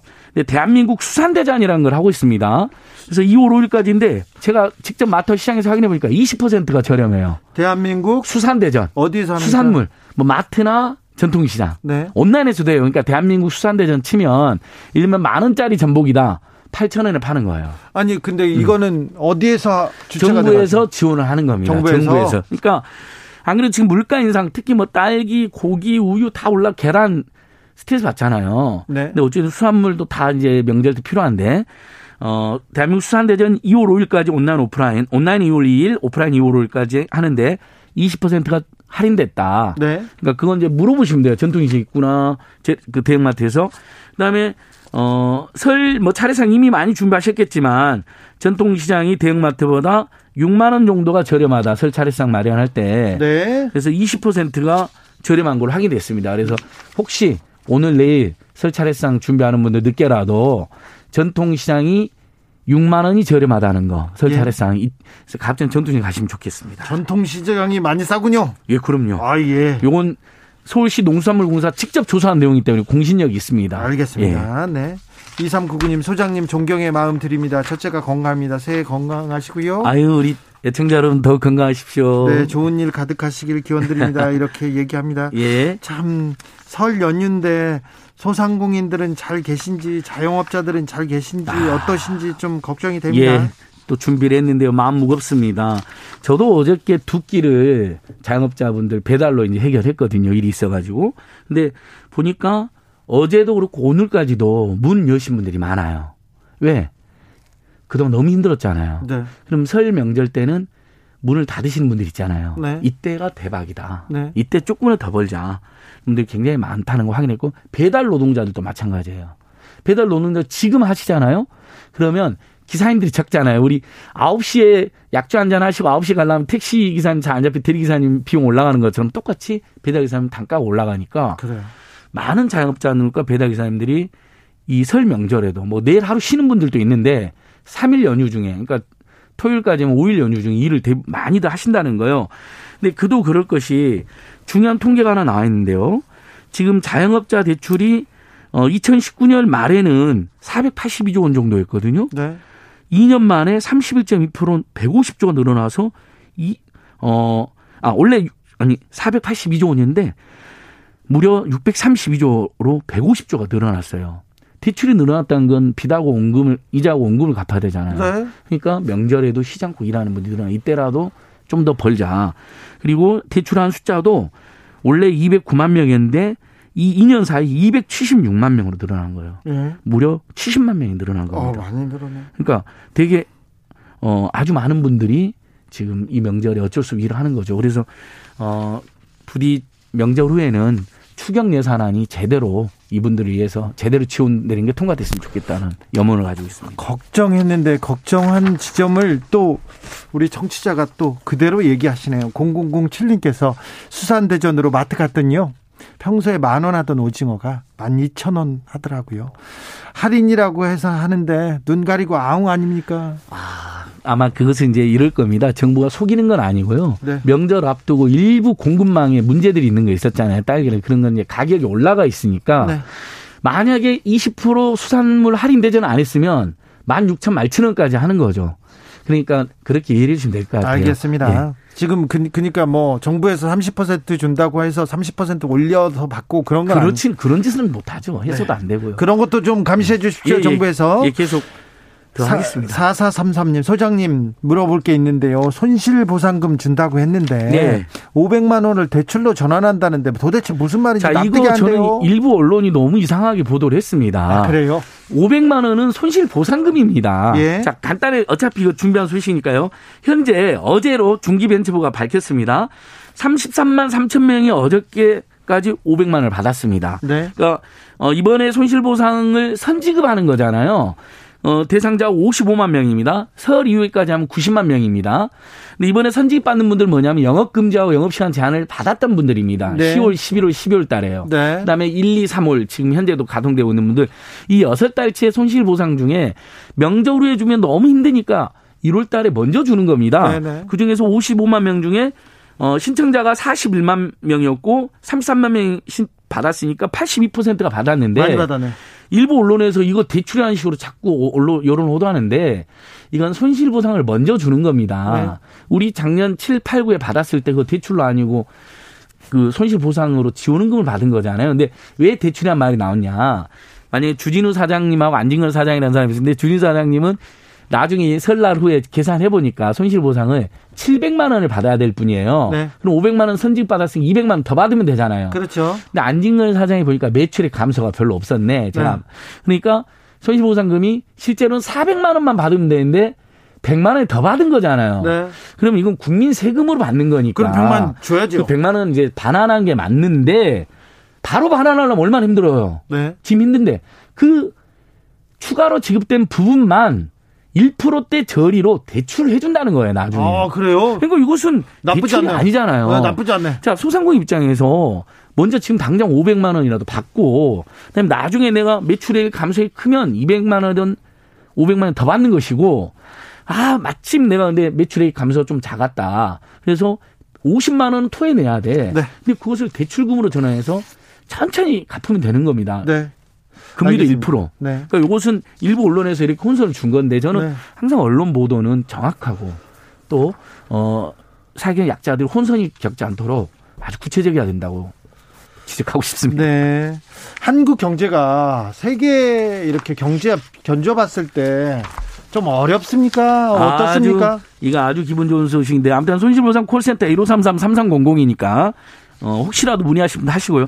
한국 경제. 자, G7보다 경제 성장률이 2년 동안 높았습니다. 코로나에서요. 그러니까 우리는 코로나 이전보다 3.1%가 성장했습니다. G7 중에 6개국은 마이너스고 미국 또 플러스인데 한국이 더 그 성장 비율이 높고요. 그다음에 더더욱이나 오늘 올해 IMF라든지 이런 데서 예상하기에 올해까지 해서 어 대한민국 경제가 어 미국은 106.1% 성장하는데 코로나 전에 비해서 한국은 106.2%. 그러니까 G7보다 올해까지 해서 어 경제복이나 경제 성장률이 높다. 네. 이건 굉장히 기분 좋은 소식이죠. 그러나 좀 나아질까요? 예, 대한민국이 잘 나가는 것과 국민들이 힘든 건 별개잖아요. 그렇죠. 그래서 서민, 중산층, 빈민, 코로나 피해계층 청년들에 대한 집중 지원. 그래서 추경이 14조는 너무 작다. 최소 35조 40조간 늘어나야 된다. 그분들 지원하려면 그러면 경제 성장을 더 올라갑니다. 알겠어요. 네. 그 부분을 꼭 고생하셨어요. 호소하고 싶더라고요. 알겠어요. 어, 추경이 현재 14조가 제출됐는데 너무 작다. 그게 네. 국민 여론입니다. 안재권 소장님 고생 많으셨습니다. 아닙니다. 올해도 여러분 새해 복 많이 받으시고요. 네. 우리 주진 라이브 많이 사랑해 주십시오. 감사합니다. 안지권 소장이었습니다. 네. 자, 장기야 얼굴들의 새해 복 들으면서 주진우 라이브 여기서 인사드리겠습니다. 오늘 돌발 퀴즈의 정답은 받아쓰기 퀴즈였죠? 여러분 설 잘 쇠세요. 어, 띄어쓰기 맞춤법 설 잘 쇠세요. 쇠고기 할 때 쇠입니다. 네. 선물 받으실 분 홈페이지에다 올려놓겠습니다. 전 여기서 인사드릴게요. 저는 내일 오후 5시 5분에도 생방송으로 돌아옵니다. 새해 복 많이 받으시고요. 지금까지 주진우였습니다.